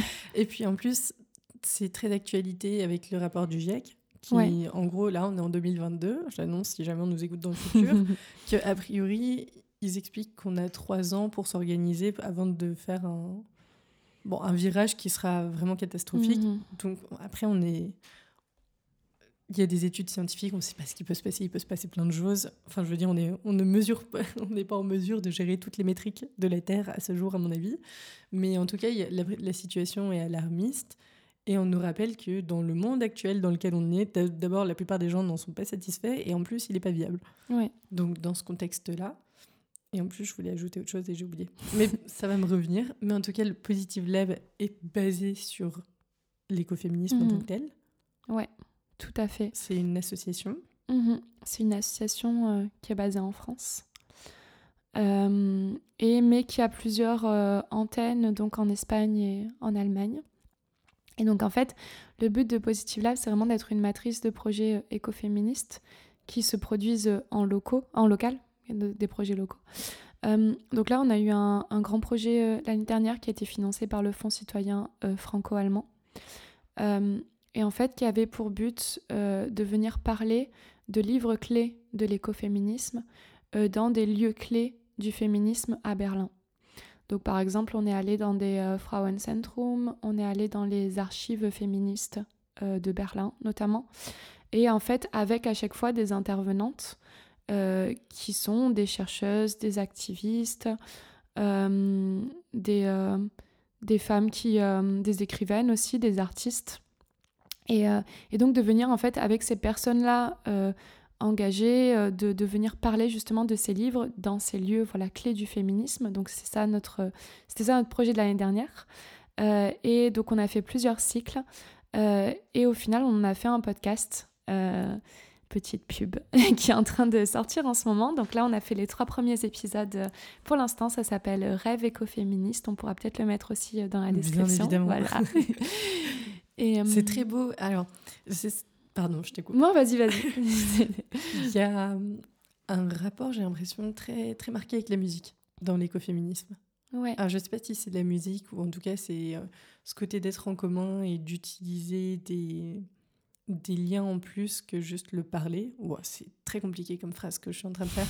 Mais quand on s'intéresse un peu à l'écoféminisme, il y a beaucoup ce côté euh, de chant Mm. qui soient militants ou engagés. Et, euh, et je trouve que le, le, podcast fait un très joli mélange entre les poèmes de tes mm. ateliers d'écriture, de la musique, les thématiques abordées, le fait que c'est des intervenantes. C'est hyper complet comme podcast. Hein Enfin, les deux premiers que j'ai écoutés, en tout cas.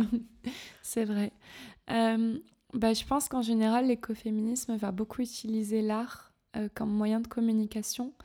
Euh, je sais pas si tu avais entendu parler de cette histoire euh, des, des, femmes du Woman Pentagon euh, Action. Yes. Ouais, qui, ont tissé, ouais, qui ont tissé des écheveaux de laine euh, pour emprisonner le Pentagone sous la laine.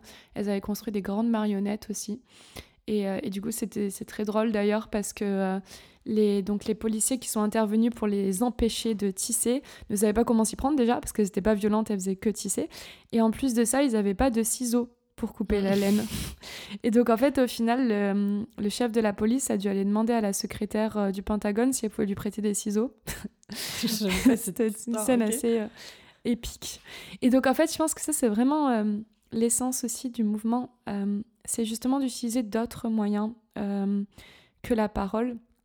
La parole, ça a un lien aussi très... le langage a un lien très politique et va beaucoup instaurer de rapports de domination. Euh, bah, ceux ou celles qui maîtrisent le langage vont être ceux ou celles qui ont le pouvoir. On le voit bien en politique aujourd'hui avec la campagne présidentielle actuelle. Euh, je suis pas sûre qu'on ait les meilleurs, mais en tout cas, on a ceux sûrement qui parlent le mieux. et, euh, et, en fait, c'est se dire que peut-être aussi il y a d'autres moyens de communiquer euh, et d'autres moyens de militer qui sont plus inclusifs et qui font appel ben voilà, à toutes les, les dimensions de l'être humain et à tous les types de, de personnalités. Et donc, euh, je pense que ça utilise euh, beaucoup l'art, donc le, le dessin. On a, on fait beaucoup, euh, on a beaucoup de dessins aussi, puisqu'Axel, une des cofondatrices, dessine. et elle, faisait, elle fait des dessins, en fait, à chaque fois qu'on fait justement un, événement pour retracer ses émotions. Il y a aussi la poésie. C'est vrai qu'un des livres fondateurs de l'écoféminisme, c'est Reclaim d'Emily H. Et en fait, dans Reclaim, c'est donc une une anthologie de plusieurs textes et dont plusieurs poèmes. Et c'est vraiment les la poésie est beaucoup utilisée dans, dans l'écoféminisme euh, pour exprimer euh, des idées euh, et aussi bien sûr effectivement la, par extension la musique, le chant, etc. et oui, je trouve que ça, ça, l'art, ça ouvre davantage de possibilités et ça nous permet peut-être aussi de sortir des mécanismes traditionnels dans lesquels on se trouve de productivité. Parce que ben, quand tu essaies de, de, créer ou de t'organiser par l'art, bah, ça donne quelque chose de totalement différent et ça fait aussi peut-être repenser ta manière euh, de travailler et d'évoluer. Et c'est à ce moment-là, du coup, que tu as, commencé les ateliers d'écriture? Comment, comment, ça s'est passé? Alors, déjà, j'ai. Euh, donc, en fait, j'ai commencé à, à, écrire des poèmes. Et en fait, c'est vrai que à cette période-là où j'ai vraiment commencé à écrire des poèmes, je lisais beaucoup de. Je lis toujours d'ailleurs, mais je lisais beaucoup de livres écoféministes.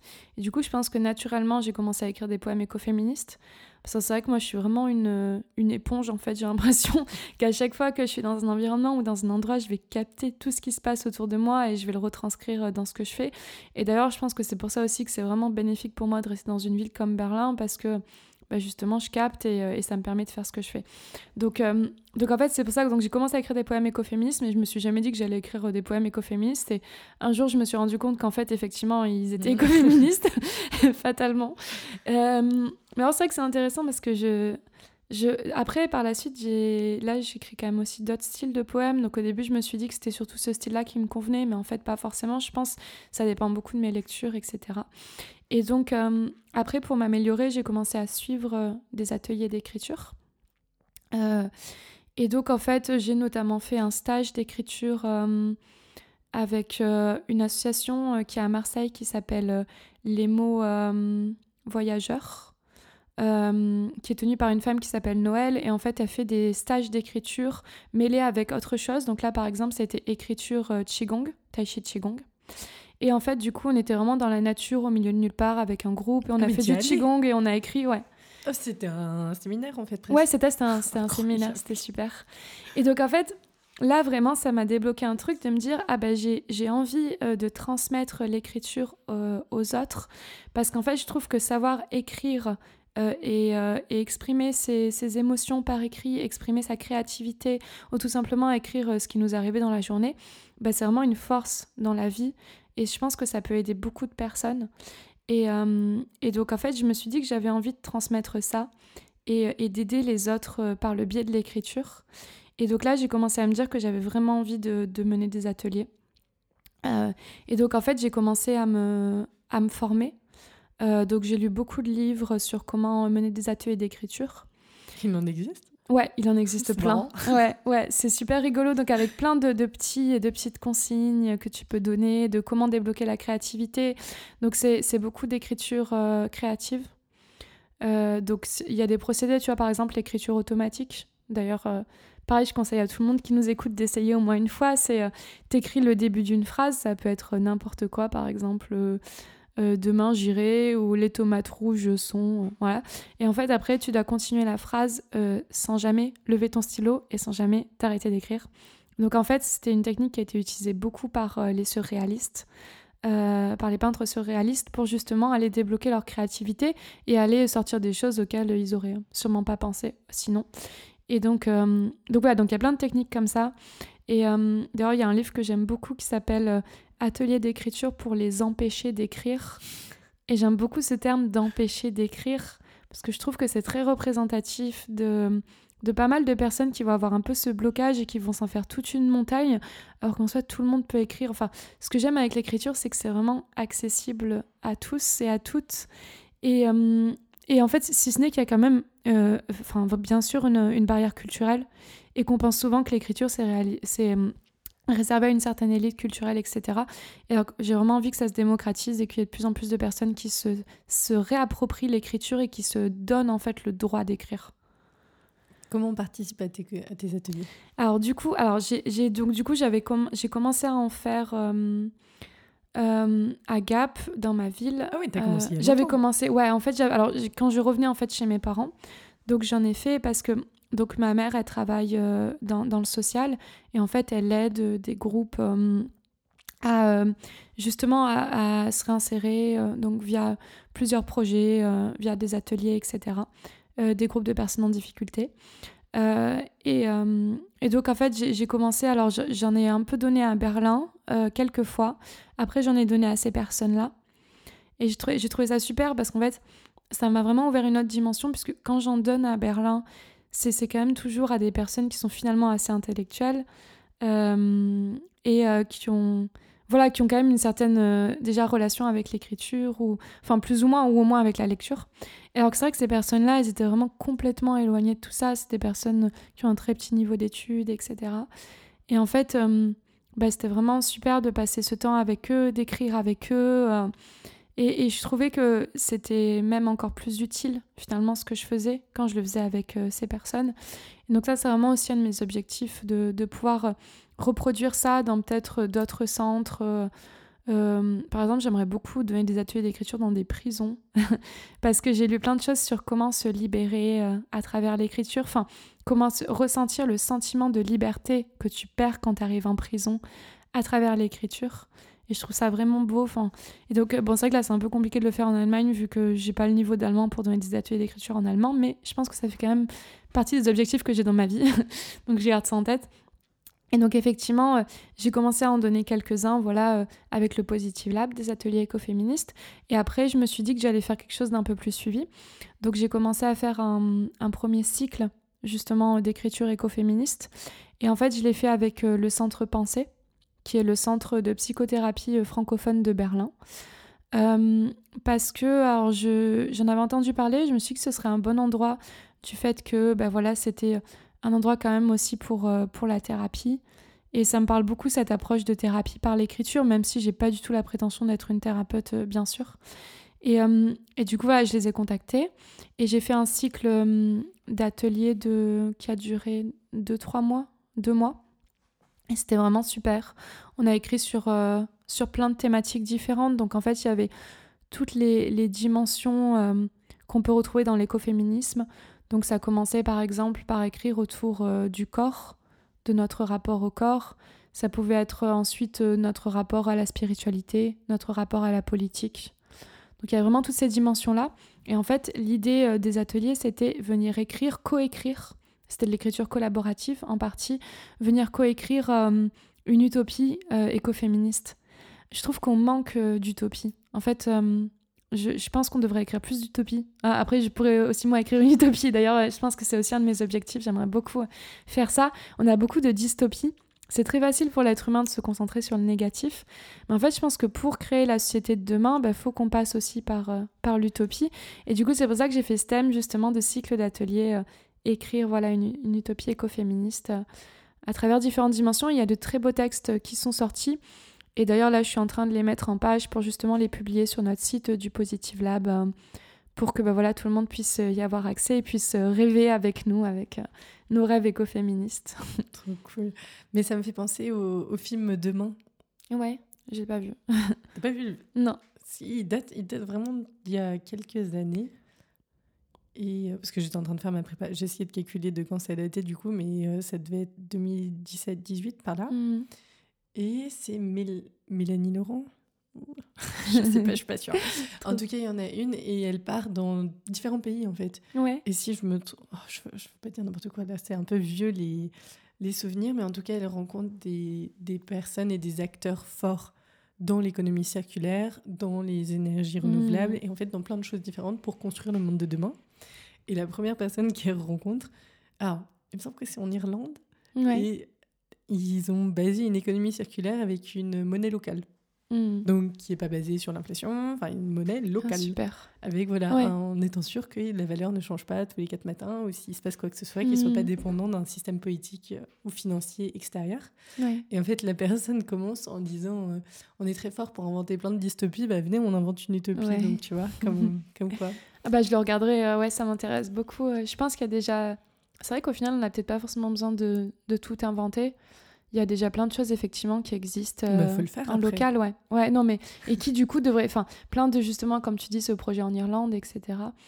euh, qui, du coup, euh, serait, serait à même, justement, d'être euh, compris et peut-être d'être, ouais, développé ailleurs, quoi. Est-ce que tu nous recommanderais un film, du coup? Oula, je suis très nulle pour faire des recommandations parce que j'ai vraiment pas de mémoire. ah, je, ouais, je me demande c'est quoi ton film préféré, etc. Mais j'oublie toujours tout. Euh, pff, ben, c'est vrai que alors il y a un film que j'ai pas trop envie de recommander de film parce que les films que j'ai que j'ai toujours aimés euh, dans mon enfance et qui m'ont marqué, etc. Quand je les revois aujourd'hui, je me dis ah putain en fait euh, ça c'est chaud, c'est vachement euh, patriarcal, etc. et la place de la femme est vraiment trop nulle. Donc, ouais. Je pense qu'il y a un des films qui vraiment m'a marqué, c'est Big Fish de Tim Burton, je crois. Ok. Euh, et en fait, alors c'est l'histoire d'un. Alors, ah, je l'ai revu justement récemment, et en fait, je me suis rendu compte qu'il y a tout qui tournait autour des mecs et que la femme avait juste une place euh, vraiment très très secondaire et très traditionnelle, et donc ça m'a saoulée.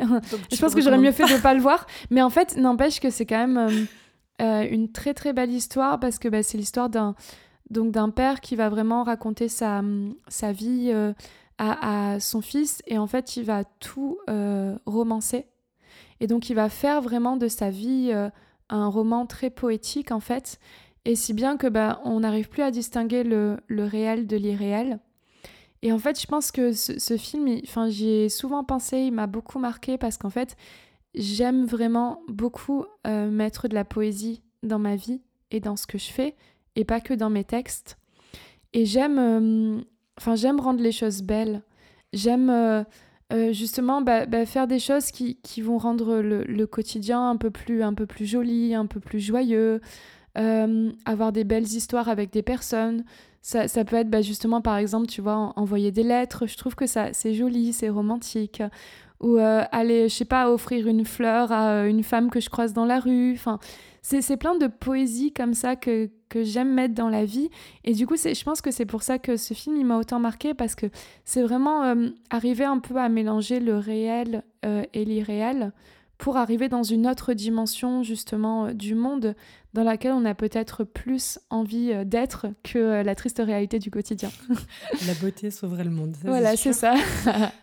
Mais j'en profite pour recommander mon film préféré parce que je Oui. trouve qu'il est très d'appoint dans notre conversation.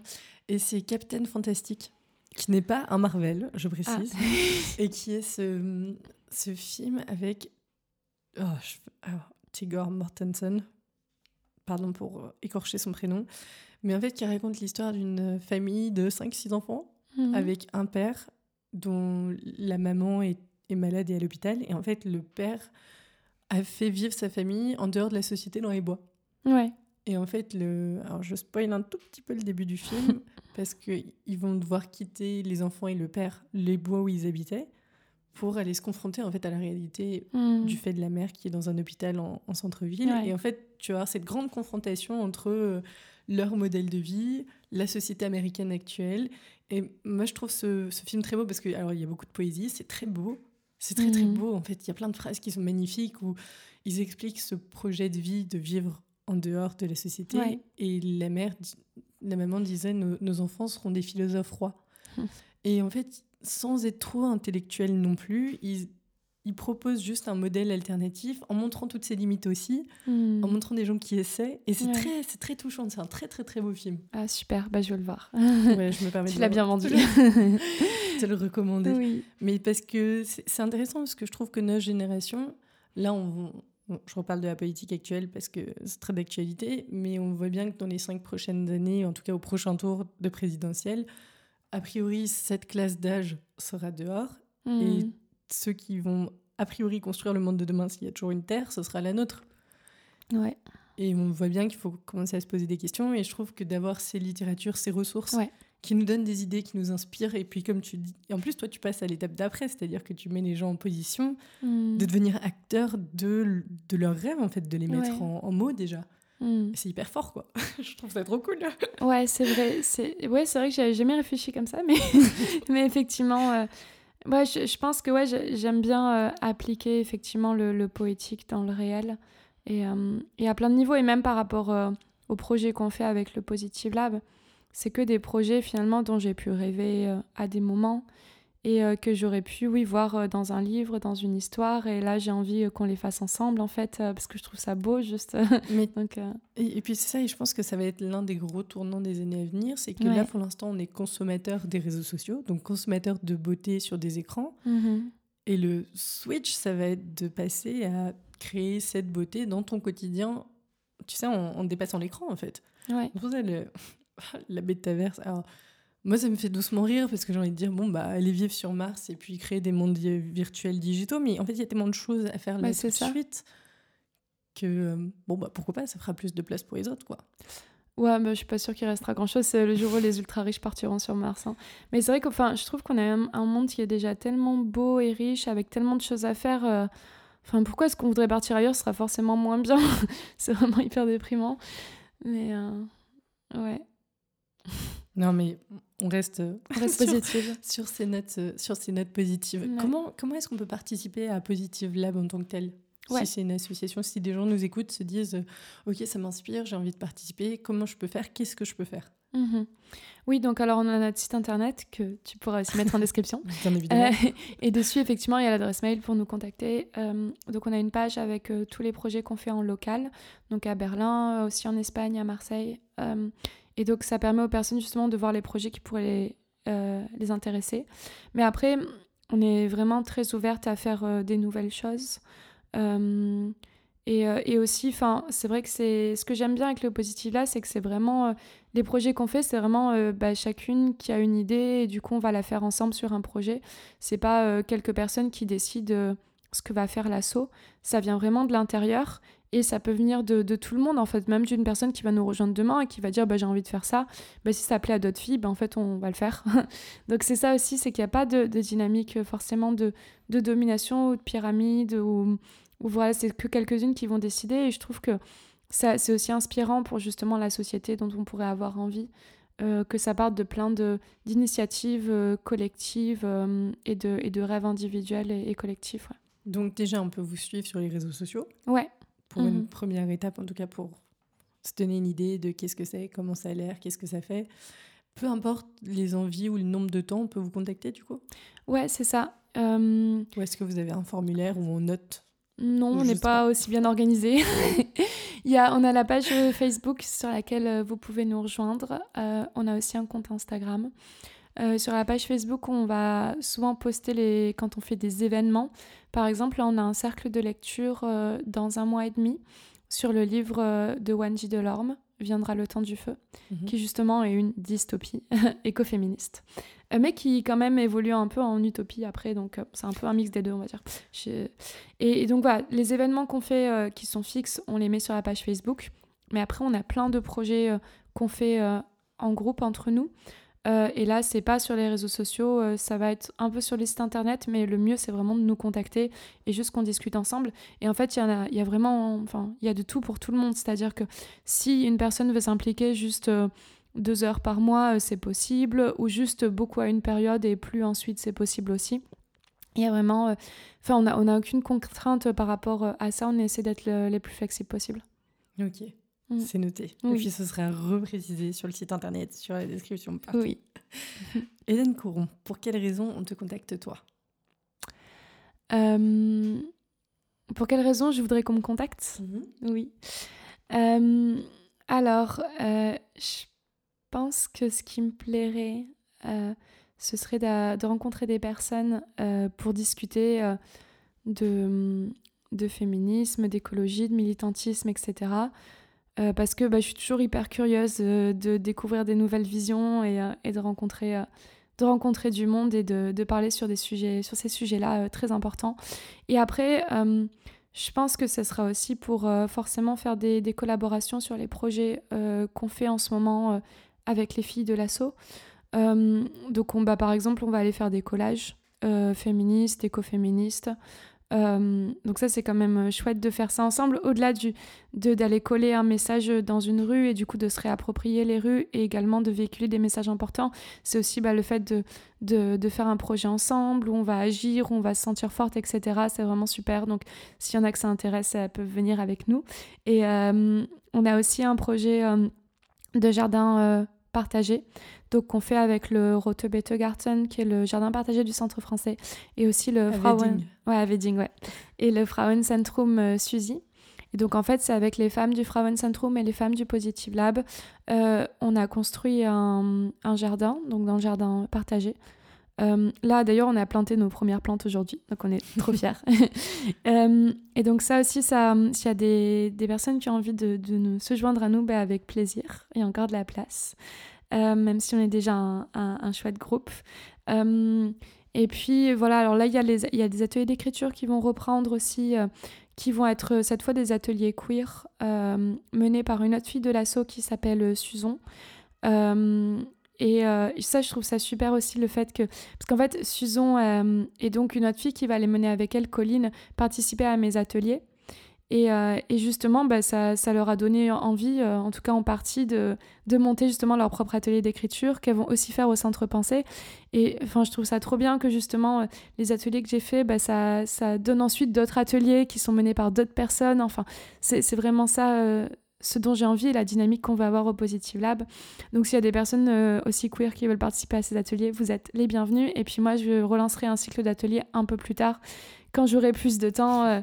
C'est vrai que là, je suis très occupée avec euh, les Ukrainiens que j'aide. Euh, mais du coup, je pense que ça, ce serait chouette aussi d'avoir des personnes avec qui écrire. avec même ne serait-ce qu'écrire ensemble, pas forcément participer à des ateliers. c'est vrai que hum, comme j'ai une vie bien remplie, j'ai un peu du mal parfois à me poser et à créer. Et je pense qu'à être dans un groupe avec d'autres personnes où on irait écrire ensemble, on se lirait nos textes, euh, et on se ferait des retours, etc. Ça, ce serait aussi chouette. Donc, euh, s'il y en a qui ont envie d'écrire avec moi, euh, vous êtes les bienvenus aussi. Donc, donc voilà, ouais, il y a encore, je pense, plein plein de beaux projets à faire à Berlin et, et ce sera avec plaisir de le faire avec des nouvelles personnes que, que je connais pas encore. Et on te contacte comment? Alors, j'ai mon, mon site avec mes textes. On l'a même pas mentionné. On l'a même pas mentionné, c'est vrai. Oh mon dieu. on a, euh, My bad. Écrit en sorcelé. Ouais, écrit en sorcelé. Donc sur écrit en sorcelé, il y a mes poèmes. Euh, il y a aussi euh, des comptes rendus de lecture que j'ai fait de livres écoféministes. et des Très complets d'ailleurs. Ah. Je me permets de préciser, ils sont vraiment très complets. Donc cool. C'est super. Trop bien. En fait, ça, c'est aussi une de mes envies, c'est vraiment de, de vulgariser euh, les connaissances écoféministes. Il y a beaucoup de livres euh, qui sont juste extraordinaires, qui ont été écrits par des chercheuses. Donc, c'est du langage euh, assez compliqué à assimiler. et je pense que j'ai cette cette facilité, enfin du fait que j'ai eu une enfance où je lisais énormément de livres, euh, qui étaient très fournis intellectuellement, etc. Euh, je pense que mon père m'a énormément alimenté euh, sur la littérature et j'ai beaucoup de chance par rapport à ça. et donc du coup, ce qui fait que j'ai vraiment des facilités à comprendre l'écrit. Et donc en fait, je me dis que euh, enfin, j'ai vraiment envie d'utiliser ça aussi pour euh, donner accès à la connaissance à plus de personnes parce que c'est une connaissance précieuse qui nous aidera à construire, euh, j'en suis sûre, la société du futur ensemble. Et du coup, c'est pour ça que bah, voilà, je me suis aussi mis à écrire des, comptes rendus de lecture. Alors, je l'ai beaucoup fait au début, là, je le fais un peu moins parce que je sens que quand même ça me, ça me gâche un peu mon plaisir de lecture personnel. Parce que du coup, j'ai tout le temps prendre des notes, etc. Donc, c'est un peu à double tranchant, mais je pense que je vais continuer peut-être de façon un peu plus espacée. Donc il y a ça, euh, euh, et, voilà, et puis donc euh, mes textes et aussi quelques poèmes audio. J'espère en faire plus aussi par la suite parce que c'est vrai que je les ai faits avec mes textes que j'ai écrits au début. Et là maintenant, je sens qu'au plus j'écris, au plus j'ai l'impression aussi que, que mon écriture s'améliore. En tout cas, j'aime de plus en plus ce que j'écris. je trouve que bah, par exemple, c'est beaucoup plus musical. Il y a plus, de plus en plus de mots qui résonnent entre eux, etc. Et du coup, euh, je, je, pense que je vais rajouter d'autres poèmes audio. Pour l'instant, il n'y en a que trois. et, euh, et, donc voilà, donc vous pouvez aussi aller sur ce site et me contacter sur ce site ou tout simplement euh, sur les réseaux sociaux classiques, donc Facebook, etc. Je répondrai aussi. Voilà. Est-ce qu'il y a une question que je ne t'ai pas posée? Oh là Je pense qu'on a déjà beaucoup parlé. Tu veux ajouter quelque chose? Euh, est-ce que je vais ajouter quelque chose? Ben, merci de m'avoir invité déjà. Merci d'être venu. Avec plaisir.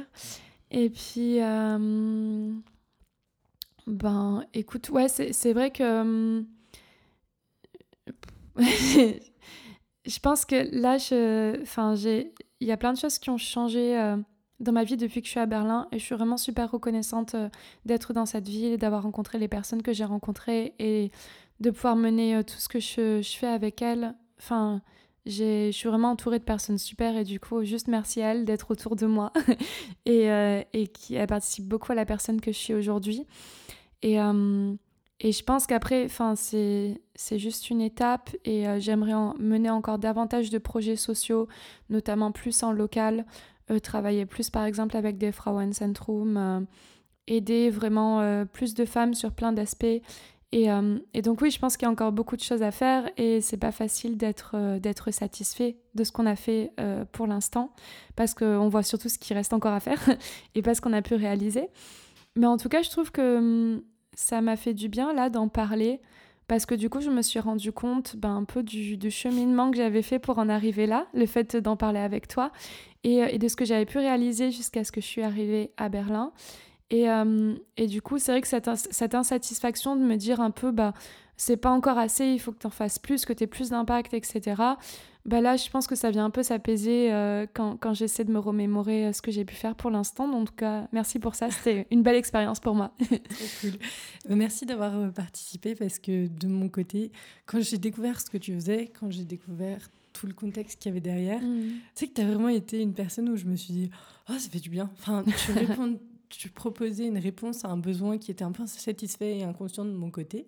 Parce que autant le côté social, de rencontrer les gens, etc., mais ce côté de, mais c'est quoi la, la, société de demain qu'on a envie de construire? Je trouve que es, tu le présentes d'une façon hyper inspirante et mm. très, en plus très accessible. Très accessible, mais en même temps très belle. Enfin, il y a beaucoup de choses qui m'ont plu et du coup, je suis hyper heureuse qu'on ait pu en discuter un peu plus longtemps ici.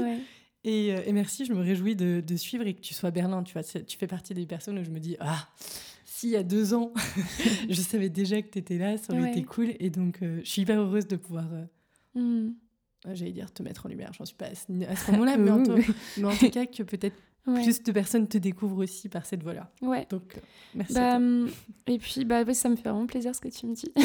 et puis, c'est vrai que bah, là, si aussi il y a des des personnes qui nous écoutent et qui justement ont du mal à se lancer, euh, par exemple dans leur reconversion, de sortir justement des entreprises traditionnelles ou dans un métier qui leur correspond pas, ou alors qui ont du mal à se lancer sur des projets créatifs, etc. Ben, ça me ferait aussi plaisir d'en parler parce que c'est vrai que c'est, je pense que c'est quand même quelque chose que j'ai bien réussi à faire pour l'instant, c'est justement arriver à faire un pas de côté et à sortir euh, plus ou moins, euh, même si je suis encore un petit peu, mais euh, de, du système capitaliste euh, patriarcal et de mener d'autres projets en dehors et d'essayer de, construire ma vie en dehors et d'essayer de me déconstruire là-dessus. Et je pense que j'ai quand même bien avancé et je suis contente en tout cas d'avoir pu m'émanciper de ça. Et donc voilà, s'il y a des personnes qui, ont, qui sentent des blocages ou des difficultés là-dessus, bah, je serais ravie justement qu'on en parle ensemble et qu'on puisse partager. Ça me ferait vraiment très plaisir. Donc voilà. Hélène Coron. Merci beaucoup. Merci.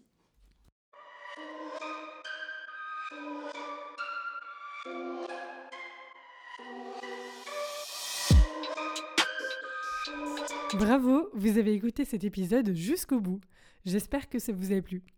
Merci pour votre temps et votre curiosité. Vous retrouverez tous les détails liés à l'enregistrement sur le site internet du podcast berlindetoi.com. Souscrivez à la newsletter pour recevoir de temps en temps des actualités du podcast et d'autres réjouissances.